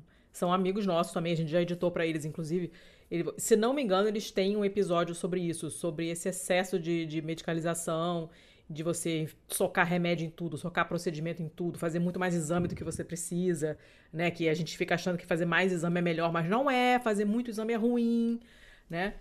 É, então, é isso que... eles explicam isso. Isso, exatamente. Então, o modelo de atenção à saúde tem, tem relação direta com esses interesses econômicos. E aí, quando eu falo das OS, das OCIPs, da EBSER, são formas de utilização do recurso público para interesses privados e para lucro de grupos empresariais, não necessariamente brasileiros, mas podem ser também mas grupos empresariais que representam e que são geridos pela classe dominante, inclusive aliada também com outros países né, internacionais, dependendo dos grupos, é, é, é, eles determinam o modelo de atenção à saúde. Então, se você não tem auto-organização comunitária, se você não está na base, dificilmente você enfrenta isso, né?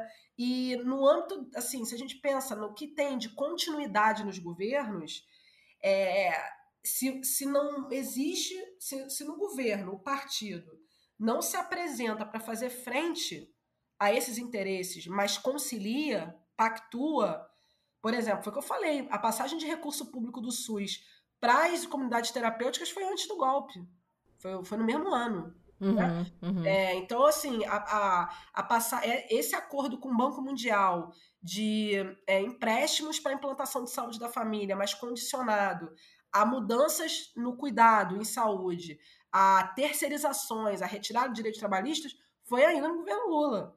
Então você teve uma expansão, mas a que custo? Uma expansão do cuidado, mas a que custo, né? Em termos de modelo e para os trabalhadores. Então, assim, é, é, a gente não teve, de fato, uma, um enfrentamento a esses interesses do grande capital na saúde, independente dos governos. É, e a gente está, está tendo cada vez mais essas entradas da iniciativa privada nas suas diferentes formas no sistema único de saúde de, de enfim, de maneiras modernas. Né? Agora a gente tem essa agência de desenvolvimento da atenção primária, teve o Previne Brasil, que é esse programa que retira recurso do, da atenção primária também, tem desmonte da reforma psiquiátrica com passagem para a comunidade terapêutica, né? Então tem, a gente está uhum. passando por um momento assim.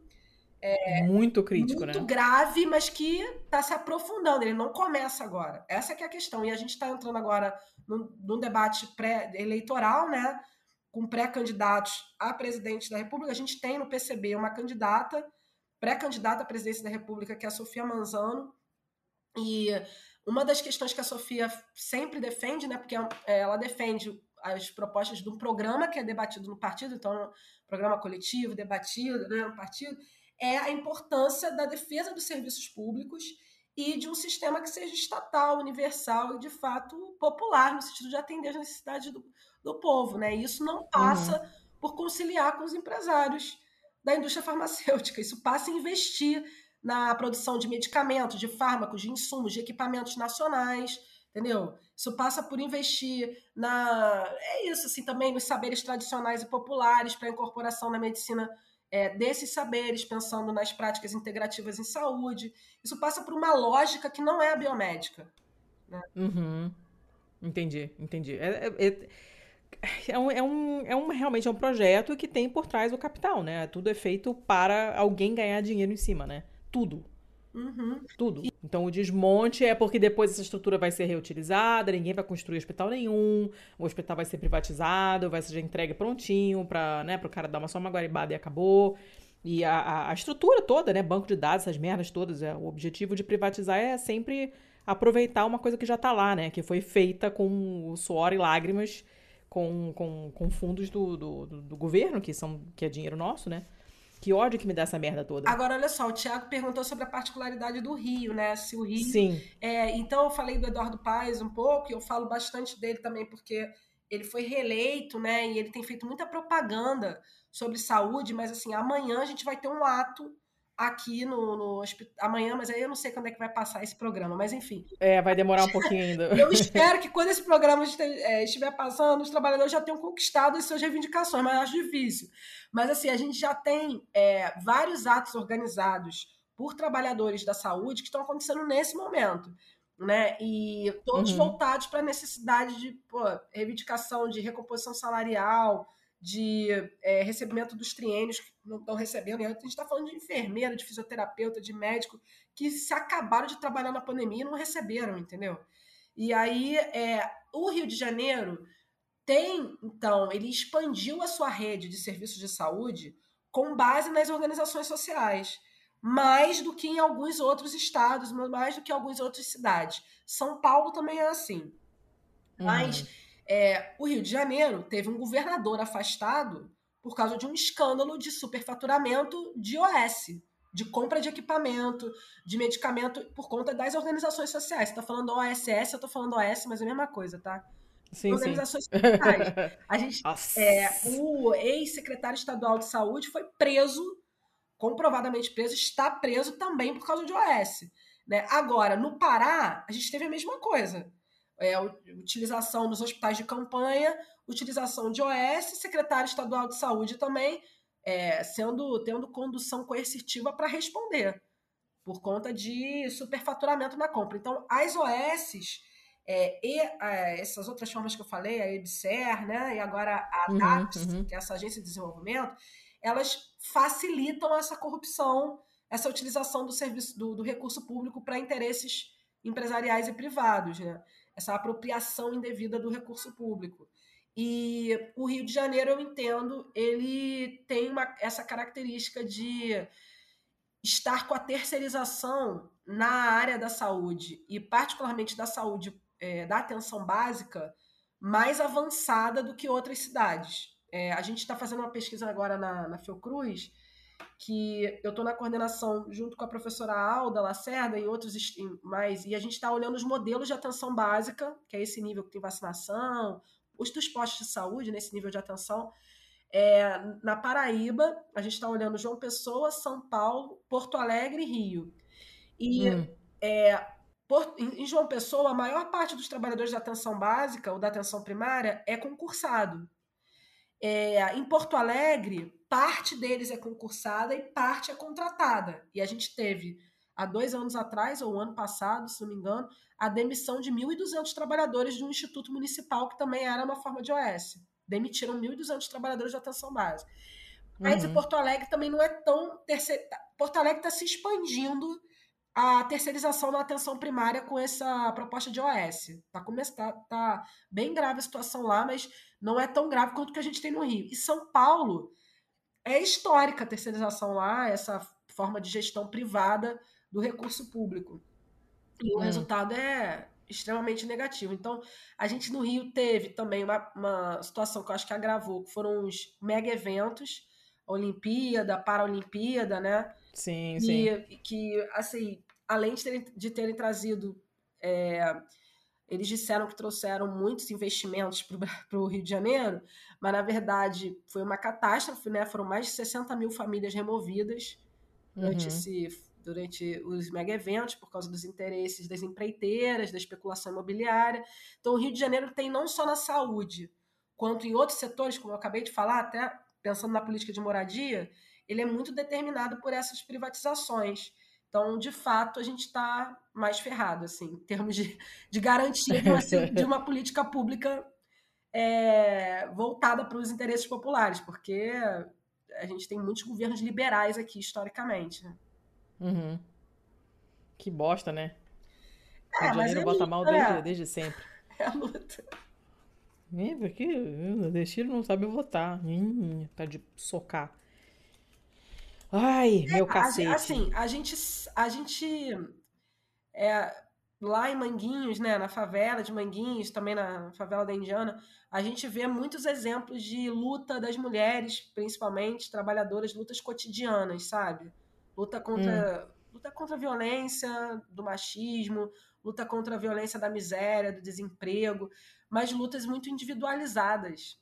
E durante a pandemia a gente até, é, eu entendo que reforçou alguns, algumas ações de solidariedade coletiva, né? A gente mesmo no PCB, mas também é, a gente sabe que outras forças políticas e também movimentos comunitários se auto-organizaram para dar conta de, da distribuição de alimentos, de, enfim, do que era necessário de itens de higiene agora na pandemia. Mas a gente vai percebendo assim que, de fato, as pessoas estão indignadas, as pessoas estão pé da vida, assim, querendo de fato um, um, melhores condições de vida, querendo é, ter uma renda que nem renda tem, querendo uma uhum. escola melhor para os seus filhos, né, para as crianças, enfim querendo alimentação adequada, mas ainda existe essa. A gente está lutando contra o sistema, e o sistema ele é tem as suas manifestações concretas da miséria e tem as suas manifestações ideológicas. Então a consciência também faz parte da dominação, né? Então a gente está lutando uhum. contra os aparelhos maiores, né? Esses aparelhos ideológicos. E aí quando a gente fala que é, o pessoal não sabe votar, na verdade, assim, as pessoas estão, as pessoas é, primeiro estão muito desacreditadas na política institucional, né? Assim, Sim. você vai conversando. Eu, eu tenho... O que também é um projeto, né? É, mas que também faz sentido. Porque... É. Não, faz sentido total. Tem, faz sentido total. Tem o Gabriel Monteiro, vereador aqui do Rio, que é, violentou sexualmente, né? Enfim, tem acusações dele, né? De, de ter, é, enfim, beijado, forçado uma menina mais nova, menor de idade. Uhum. Enfim, é, ele tá solto. Tem o Daniel Silveira, que a tornezeleira eletrônica dele Tá, ah, e nada, é a mesma coisa. Acontece. Então você começa Tá a... todo lépido e fagueiro, viajando, fazendo os, é, você tem corre dele educação, ex-ministro da Educação que foi preso ontem e soltou hoje. Uhum. Fazia do, do MEC um balcão de negócios, né? Então você tem ministro da Saúde que não mandou oxigênio para Amazonas quando estava tendo as pessoas estavam morrendo sufocadas. Uhum. E que nada aconteceu com a CPI da Covid. Só serviu de palco para para pré-candidaturas a presidente que não, nem, nem, nem tem projeção agora. Uhum. CPI foi um palco, não aconteceu nada depois. Né? A CPI da Covid não teve, de fato, resposta. As pessoas estão desacreditadas no sistema. De fato, ele não representa os interesses populares, né? os interesses da nossa classe. Só que é, elas também têm, são dominadas por essas ideias de que, pô, já que não adianta fazer por tudo, vou fazer por mim, é o meu, entendeu? Vou, vou lá, vou, vou trabalhar, minha vida já tá difícil pra caramba de lidar, de viver, eu tenho minha família, é, sou mulher, sustento minha casa, minhas, meus filhos, sozinha, pô, tenho que lidar com essa violência na favela, então eu vou viver a minha vida.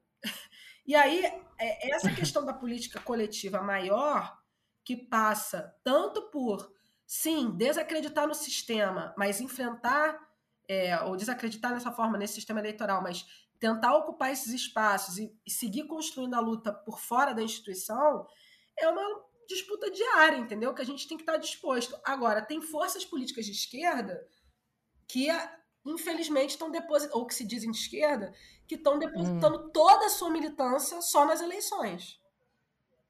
E aí, assim, a gente do PCB, junto com outras forças políticas, estava, está na ru nas ruas exigindo a saída do Bolsonaro há muito tempo.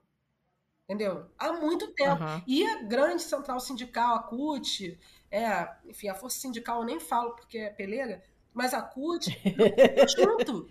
Não veio junto das manifestações do Fora Bolsonaro. Né? Então, se a gente não tivesse ido para a rua a gente que bancou, a, é, a gente que eu digo, PCB, a UP também veio junto com a gente, né? Nós fomos juntos, na verdade. Se a gente não tivesse ido para a rua naquele momento, né, em maio, em junho, em julho, agosto, se a gente não tivesse mantido aquelas manifestações de massa, muito dificilmente a gente teria acesso à vacina. Mesmo com o SUS. Exato. Mesmo com o SUS, porque eles não estavam comprando a vacina. Eles não estavam liberando recursos para a Fiocruz é, produzir a vacina. A gente não tinha ainda é, a IFA né, necessária, que veio de outro país, claro, porque a gente é país periférico, dependente, para produzir.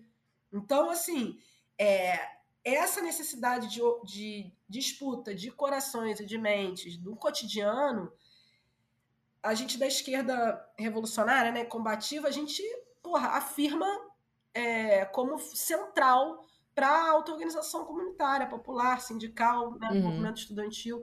E isso passa por por não perder contato com as bases, entendeu? É, não, não perder o contato, não, não acreditar nessa democracia burguesa, como você colocou. Mas. E a tua, e a tua, tua candidatura pelo PCB vai nessa linha, obviamente, então. É, pré-candidatura, senão o TSE pré-candidatura, pega a gente. Pré-candidatura. É, é, pega. Mas fala, fale mais sobre essa sua pré-candidatura, é, então, sobre, cara, o, sobre assim, o, que deveria ser, o que pretende ser o seu programa. Eu nunca tinha pensado fala nisso, aí. não, sabe? De, pô, hum. vou, ah, pré-candidato. Só que, na, pra gente no PCB, a pré-candidatura é do partido, né? Então não é um projeto individual. Isso, isso é bem uhum. diferente do, da maior parte dos partidos. É um projeto coletivo, é um projeto do partido que tem um programa, como eu falei, né, debatido no partido, com diferentes trabalhadores e trabalhadoras que são de diferentes setores da educação, do transporte, de movimento comunitário, dos sindicatos, da, do movimento estudantil, né, da juventude, do movimento de mulheres, feminista classista, do movimento negro, a gente tem também, enfim, tem todo um debate coletivo que a gente pensa um programa e também tem, a, é, a partir disso, né, uma avaliação da direção junto com as bases sobre as principais pautas para a classe trabalhadora em determinada conjuntura. E uma das principais pautas que é, a gente entende que é central para a luta da classe trabalhadora é a defesa da saúde. Defesa da saúde pública, né? defesa da saúde de qualidade. E aí, uhum. pensando nisso, é, nessa necessidade da, do, da defesa da saúde pública, da eleição como uma trincheira de luta, não, uhum. não como a única, né? mas como uma das trincheiras de luta que a gente precisa disputar, apresentar as nossas propostas, ouvir a nossa classe e, sendo eleito, né, é, construir mandatos que sirvam a esses interesses da nossa classe, que enfrentem é, esses interesses empresariais e, enfim, da burguesia que são contrários aos nossos, pensando nisso, a, o PCB lança a minha pré-candidatura a deputada federal. E aí, outra questão que a gente colocou como prioritária também, né, no, que o partido avalia, é a necessidade de, no Rio de Janeiro também, a gente fazer a defesa da vida nas favelas. Porque a. E aí tem tudo a ver com a minha militância, como eu já comentei com vocês, né? uhum. São mais de uma hora aí de programa. tá, tá bom. Estamos em uma e meia já. É, a gente. Passou voando. Mas, assim, a gente. Essa questão da, da necessidade de debater uma política de segurança que não seja uma política de morte que não seja uma política que mata preto, pobre e favelado todo dia, que é o que a gente tem uhum. no Brasil e particularmente no Rio de Janeiro. Então, é, pensando no, no enfrentamento a essa política de segurança de morte racista que a gente tem no Rio de Janeiro, pensando na necessidade de, de, de construir uma pré-campanha contra as privatizações, contra as terceirizações e o sucateamento do SUS pelo serviço público de qualidade, que atenda às necessidades populares, então por um SUS que seja de fato universal e integral né, para a população, uhum. pela população, né? Pensando também na necessidade da defesa da luta antimanicomial. Então, oh, puta que pariu, sim. Dessa luta que vai contra as organizações, as, as comunidades terapêuticas, a favor de serviços territorializados, que pô, acolham as pessoas em sofrimento psíquico, mas que não, não as tire do seu ambiente, né, da sua vida, que dê condições para que elas sigam vivendo dê, né, enfim, todo o apoio que elas precisam, como a Anice da Silveira colocava, uma proposta uhum. de cuidado em liberdade, e apoiando e construindo também, fortalecendo as lutas antirracistas, porque o SUS também reflete esse racismo, como a gente estava colocando aqui. Então, esses eixos da luta antirracista, da luta antimanicomial, da luta feminista classista, é, e da, da, luta pelo SUS e da luta pela vida dos trabalhadores das, das favelas, dos trabalhadores e moradores, né? Pensando na nossa na classe que reside nas favelas e que trabalha nas favelas, a minha pré-candidatura está sendo construída, porque tem uma relação com, com é, é isso, né? Com que a nossa classe vivencia, mas tem relação direta também com a minha militância, mais de 15 anos aí nesses, nessa, nesse, nessas frentes de batalha. E aí a gente apresenta a candidatura. Então, quem quiser conhecer mais propostas, apoiar, é importante a gente dizer que a gente teve uma reforma eleitoral que piorou a condição dos partidos de esquerda, que ainda não tem representação é, política. Então, a gente, o PCB já teve grandes representantes como Marighella, como Prestes, como é, o Jorge Amado, enfim, já teve vários, né, muitos deles caçados pelos regimes né, capitalistas né, da ditadura militar. Mas a gente agora, hoje em dia, a gente não tem ainda né, uma representação eleita. E a gente não tem direito a nenhum tempo de TV, nem de rádio da grande mídia. Então a gente teve o acesso a um fundo, vai ter um acesso ao fundo eleitoral muito pequeno, né, comparado aos demais partidos. Então a gente precisa muito da militância, do apoio de todas, todos e todos é, não só do financiamento coletivo que a gente está fazendo na minha pré-campanha, nas dos demais, mas na construção da pré-campanha. Então, se vocês puderem seguir No caso do PCB do Rio, é, é a gente está no Twitter PCB Partidão RJ. Lá a gente é, tem as nossas propostas do nosso camarada que é pré-candidato a governador, que é o Eduardo Serra, que é professor da UFRJ. A gente tem uhum. a, o meu Twitter, que é, é Mari Nogueira PCB. Então, vocês podem procurar lá no Twitter, mas também tem no Instagram, no Facebook, no TikTok, que eu estou aprendendo. Eu não faço dancinha, mas tem tudo em TikTok. É, e é isso. Assim, procurem a gente lá é, no, nas redes e entre em contato para a gente fortalecer essas pré-campanhas que a gente diz que é a bancada do poder popular aqui no Rio de Janeiro. A gente tem pré-candidato a estadual, tem pré-candidato a federal, tem também nosso camarada que vem como pré-candidato ao Senado, que é o Irã Roedel, e tem o pré-candidato a governador, e eu que venho como pré-candidato a deputada federal, além do camarada Gabriel, que também vem, e Gustavo. Então, convido vocês a conhecerem, a gente pode debater, podem construir, só entrar em contato. Show. Isso aqui vai estar tudo nos contatos. Já, já ia passar para o Jabá mais para o final, mas já está. O Jabá já está devidamente jabazado. Vai estar tudo na descrição do episódio. Eu queria só que você resumisse. Você já falou, você já explicou, mas eu queria que você resumisse, porque o Thiago pediu para você resumir em uma frase uma visão política comunista da saúde. Uma coisa curta para resumir tudo que você já falou aí, essa última fala sua, que foi exatamente isso. Mas um resuminho, assim, uma listinha de adjetivos curtinha. Hum. Saúde é condição de vida. Saúde é a, é a capacidade de se indignar, de se organizar e de lutar coletivamente. Acho que é isso.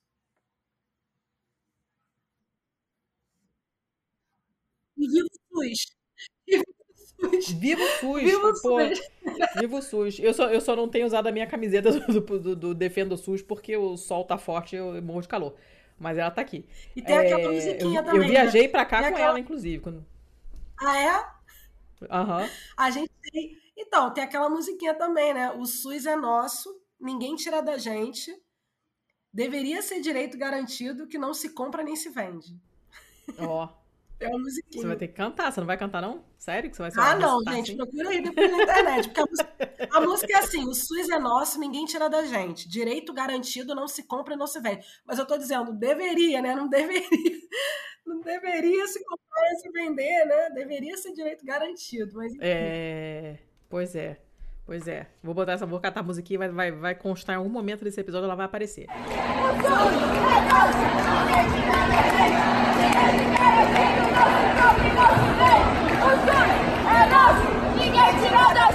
Mas passemos então, já que já tem uma hora e 34 de gravação, vamos passar para a balada do pistoleiro, que é a nossa sessão de dicas culturais. Eu, uhum. de dica cultural, tá, tá difícil, porque a gente gravou já dois episódios essa semana, eu gastei minhas dicas. Mas eu vou dar a minha última, que eu nem me lembro se eu já dei, mas eu acredito que não, porque a gente ficou um, um, um bom tempo sem gravar que é uma série chamada Severance. Eu não me lembro como é a tradução em português, é da Apple TV, que eu não tenho, e obviamente me deram de presente essa série por vias que eu prefiro não discutir aqui. E, uh, cara, é muito, muito boa. Está causando furor e é compreensível, porque visualmente ela é assim um escândalo de linda. Muito, muito, muito interessante. Quanto menos você souber sobre a série, melhor para você depois ir assistir assim, virge. Porque aí você vai levando susto, tá, tá atrás de susto com, com, com a maluquice que foi concebida nessa história toda lá. Então, do ponto de vista estético, é fantástico, o elenco é muito bom, a música é ótima, a, a fotografia é maravilhosa, o roteiro é muito bom, é tudo bom. Então, deem seus pulos aí e, e vejam porque, porque vale a pena. E é um, eu estou monodica hoje, só tenho essa. O que, que você tem aí para me dar de dica? Cara, então, eu fiquei pensando em duas músicas. Hum. Pode ser ou tem que ser sério? Pode ser qualquer coisa, cara. Já dei então... receita de inhame no forno aqui. Então, duas músicas que eu, eu, gosto muito, que me fazem, pô, me empolgam, me dão mais vontade de continuar na militância, sabe? A primeira hum. música chamada O Drama da Humana Manada. Ah. Que é da, de uma banda chamada El Efecto. Sim, conhecemos. Essa é uma banda, é uma banda aqui do, do Rio, e também é que a galera tem trabalho, inclusive militante lá em Manguinhos, a gente já se esbarrou algumas vezes por lá, eu sou super fã. Então, conheçam o El Effecto e se puderem olhar o clipe, é uma música que eu passo assim para os meus alunos para a gente debater o sistema. Olha então, o Drama da Humana Manada. Drama da Humana Manada é o nome da música e o clipe é muito bom, né? E Eu conheço a tem uma- música porque ela, ela é usada no, no Lado B do Rio, que é um outro podcast que, que a gente também acompanha, né? Então, eu me lembro, a primeira vez que eu ouvi falar foi neles. Mas o, o clipe eu nunca vi. Vou, vou fuçar. É muito bom. E assim, o- e o lado B, lado B do Rio é muito bom também, né? Sim, sim, a gente gosta muito dos meninos. E o outro, eu queria sugerir que a galera pesquisasse um camarada nosso, militante da periferia da Zona Leste de São Paulo, chamado Camarada Janderson. E é assim que ele tá, Hum. na, é assim que ele tá no, no, no Instagram, Camarada Janderson. Tem uma música que a gente, pô, quando toca, todo mundo se empolga, que é chamada Fogo no Pavio. Ó, E aí eu gosto de, assim, eu, eu, é bom trazer essa dica porque ela tem muita relação com o que eu tava falando agora, né? Assim, é de um camarada da periferia de São Paulo, negro, que está construindo o movimento do rap nacional. Então, essa expressão cultural proletária tão importante que é o rap, a gente precisa valorizar, né? E aí o camarada Janderson manda muito bem nas músicas. Então, fogo no pavio. Vamos libertar nosso povão. os seus, é, os seus contatos, os seus jabás, você já passou, eu só vou colocar aqui depois na postagem, para o pessoal te, te procurar. Eu sugiro que vocês acompanhem o canal do Telegram do PCB, porque eles produzem material bem bacana, inclusive para compartilhar, para jogar no grupo de família, para ofender todo mundo, para arrumar briga, para começar uma discussão, dependendo do seu humor, do comentário que você fizer em cima. Ah, e aí você fica sabendo também das pré-candidaturas e, e por aí vai. é, quando tem manifestação também, fica tudo. Tá bem, muito bem feitinho. Sugiro que acompanhem. Devem ter um, deve ter um grupo do Zap também, mas eu não, não tô, tô evitando o Zap na, na medida do possível. É, a O gente- Telegram tá mais legal. Zap. A gente está com o zap dos pré-candidatos. Então, se vocês Aí, ó. entrarem, por exemplo, lá na minha rede, no Linktree, vai ter ah, o meu grupo do Zap. O camarada Eduardo Serra, que é pré-candidato a governador, também tem. Mas eu queria fazer uma sugestão voltada para a saúde, que é um Ah. curso que a gente fez, a gente fez online. É um curso chamado SUS, Capitalismo e Saúde. Esse é um curso que a Olha. gente teve é online, né? A gente fazia ao vivo, mas ele está gravado na- numa plataforma. Foi realizado pela Fundação de Narco Reis, que é a fundação do, do PCB. Eu coordenei o curso e ele foram 12 aulas em que a gente debateu nos primeiros, é, nas primeiras quatro ou cinco aulas é, bases teóricas do marxismo para pensar saúde e nas outras aulas com convidados, né? Mauriase, Virginia Fontes, André Dantas, Pô, Mendes só gente foda. referências que marxistas, né, que fazem a gente pensar saúde, mas também na segunda parte a gente debate temas mais específicos. Então, atenção básica, atenção psicossocial, luta das mulheres, luta do movimento negro, né, nessa relação com a saúde. Então, a gente fez um curso de 12 aulas online que está disponível. Se vocês puderem seguir, entrar lá no, na- no Instagram da Fundação de Narco Reis, tem um ícone que dá acesso a esse curso que, claro, precisa cobrar uma mensalidade para a gente conseguir sustentar a fundação. Eu acho que é 15 reais, mas aí tem acesso a todas as aulas e ao material bibliográfico que a gente organizou de cada aula. Então tem texto. Eu entendo que, assim, para a saúde, para quem está querendo debater o tema, vale muito a pena. Foram mais de 600 inscritos de 23 estados do país. É, Olha foi um só. curso, assim, sucesso total. E eu acho que vale a pena porque ajuda a, a ampliar o debate sobre saúde. Então, curso SUS, Capitalismo e Saúde, da Fundação de Narco. Ótimo. Ótimo, muito bom. Vou colocar direitinho aqui para o pessoal dar uma olhada lá. É, minha filha acabou de bater a porta, mas tudo bem. Vai ficar tudo na postagem direitinho para quem quiser correr atrás. Parece super interessante. Vou dar uma, vou dar uma zoiada lá. Ah, então ficamos, ficamos por aqui. Os nossos contatinhos do Pistolando. Quem quiser falar com a gente, se quiser mandar um bom e velho e-mail, é contato arroba pistolando.com. Todos os nossos episódios, com todas as descrições, todos os links, tudo que a gente falou e mencionou aqui, vai estar na postagem do episódio em pistolando.com. Nós temos financiamento coletivo no catarse.me barra pistolando. Nós temos também no o PicPay, Estamos lá como Pistolando. Estamos. É, temos uma chave Pix, que é contato.pistolando.com. Para quem estiver fora do Brasil, do Brasil patreon.com.br pistolando. Nós temos também é, uma, uma parceria com a vesteesquerda.com.br e aí vocês usem o código de desconto pistola10 para ter 10% de desconto nas suas camisetas de esquerda, que é bom que você já vê a pessoa de longe, você já sabe se a pessoa está do teu lado ou não.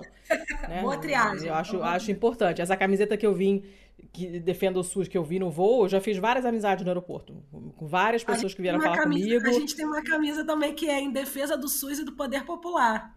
É isso aí. Aí, ó, maravilhoso. Aí você já ganha desconto, que é melhor ainda. E também é boitempoeditorial.com.br barra pistolando, já que você falou várias vezes, mencionou um monte de conceitos marxistas e tal.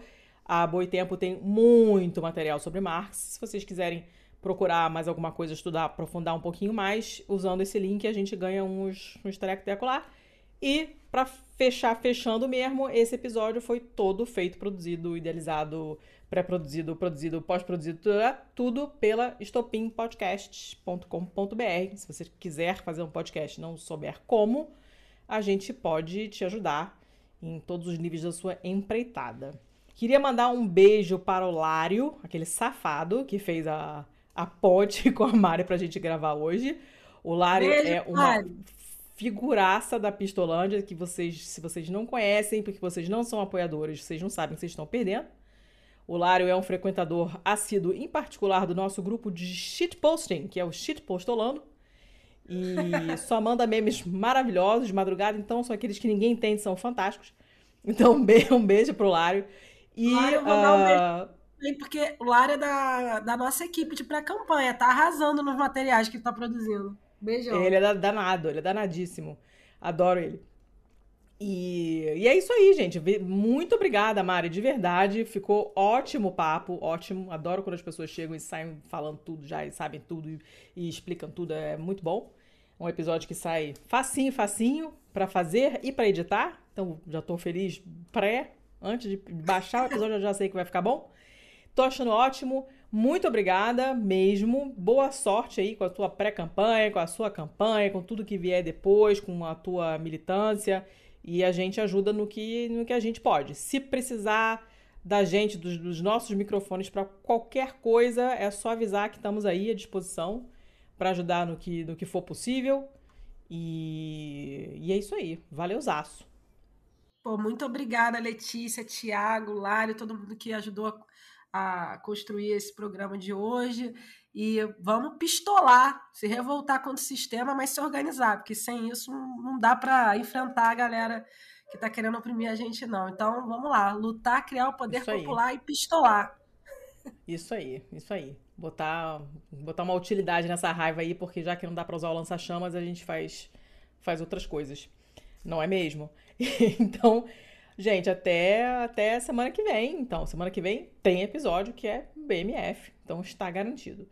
Na semana que vem, que eu digo, é semana que vem que vocês vão estar ouvindo esse episódio, mas vai ser em algum momento de julho, e sendo que hoje ainda é junho, então tá super viagem no tempo esse episódio, mas é, vocês já sabem, semana que vem tem episódio, então até semana que vem. Beijo.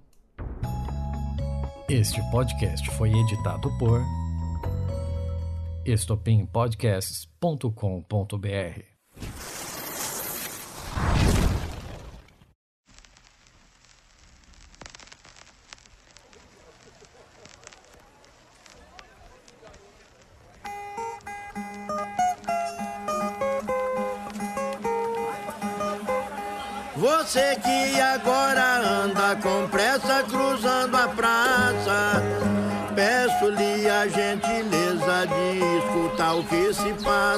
É sobre a tuberculose que ainda mata nossa raça.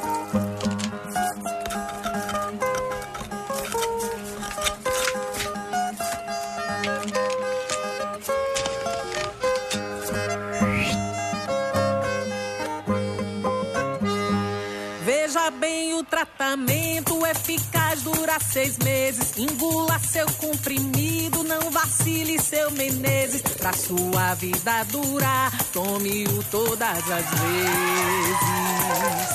A bactéria causadora, vou logo lhe dar o toque. Sai da boca pelos ares, é o bacilo de coque. Pra curar antibiótico, no posto já tem estoque.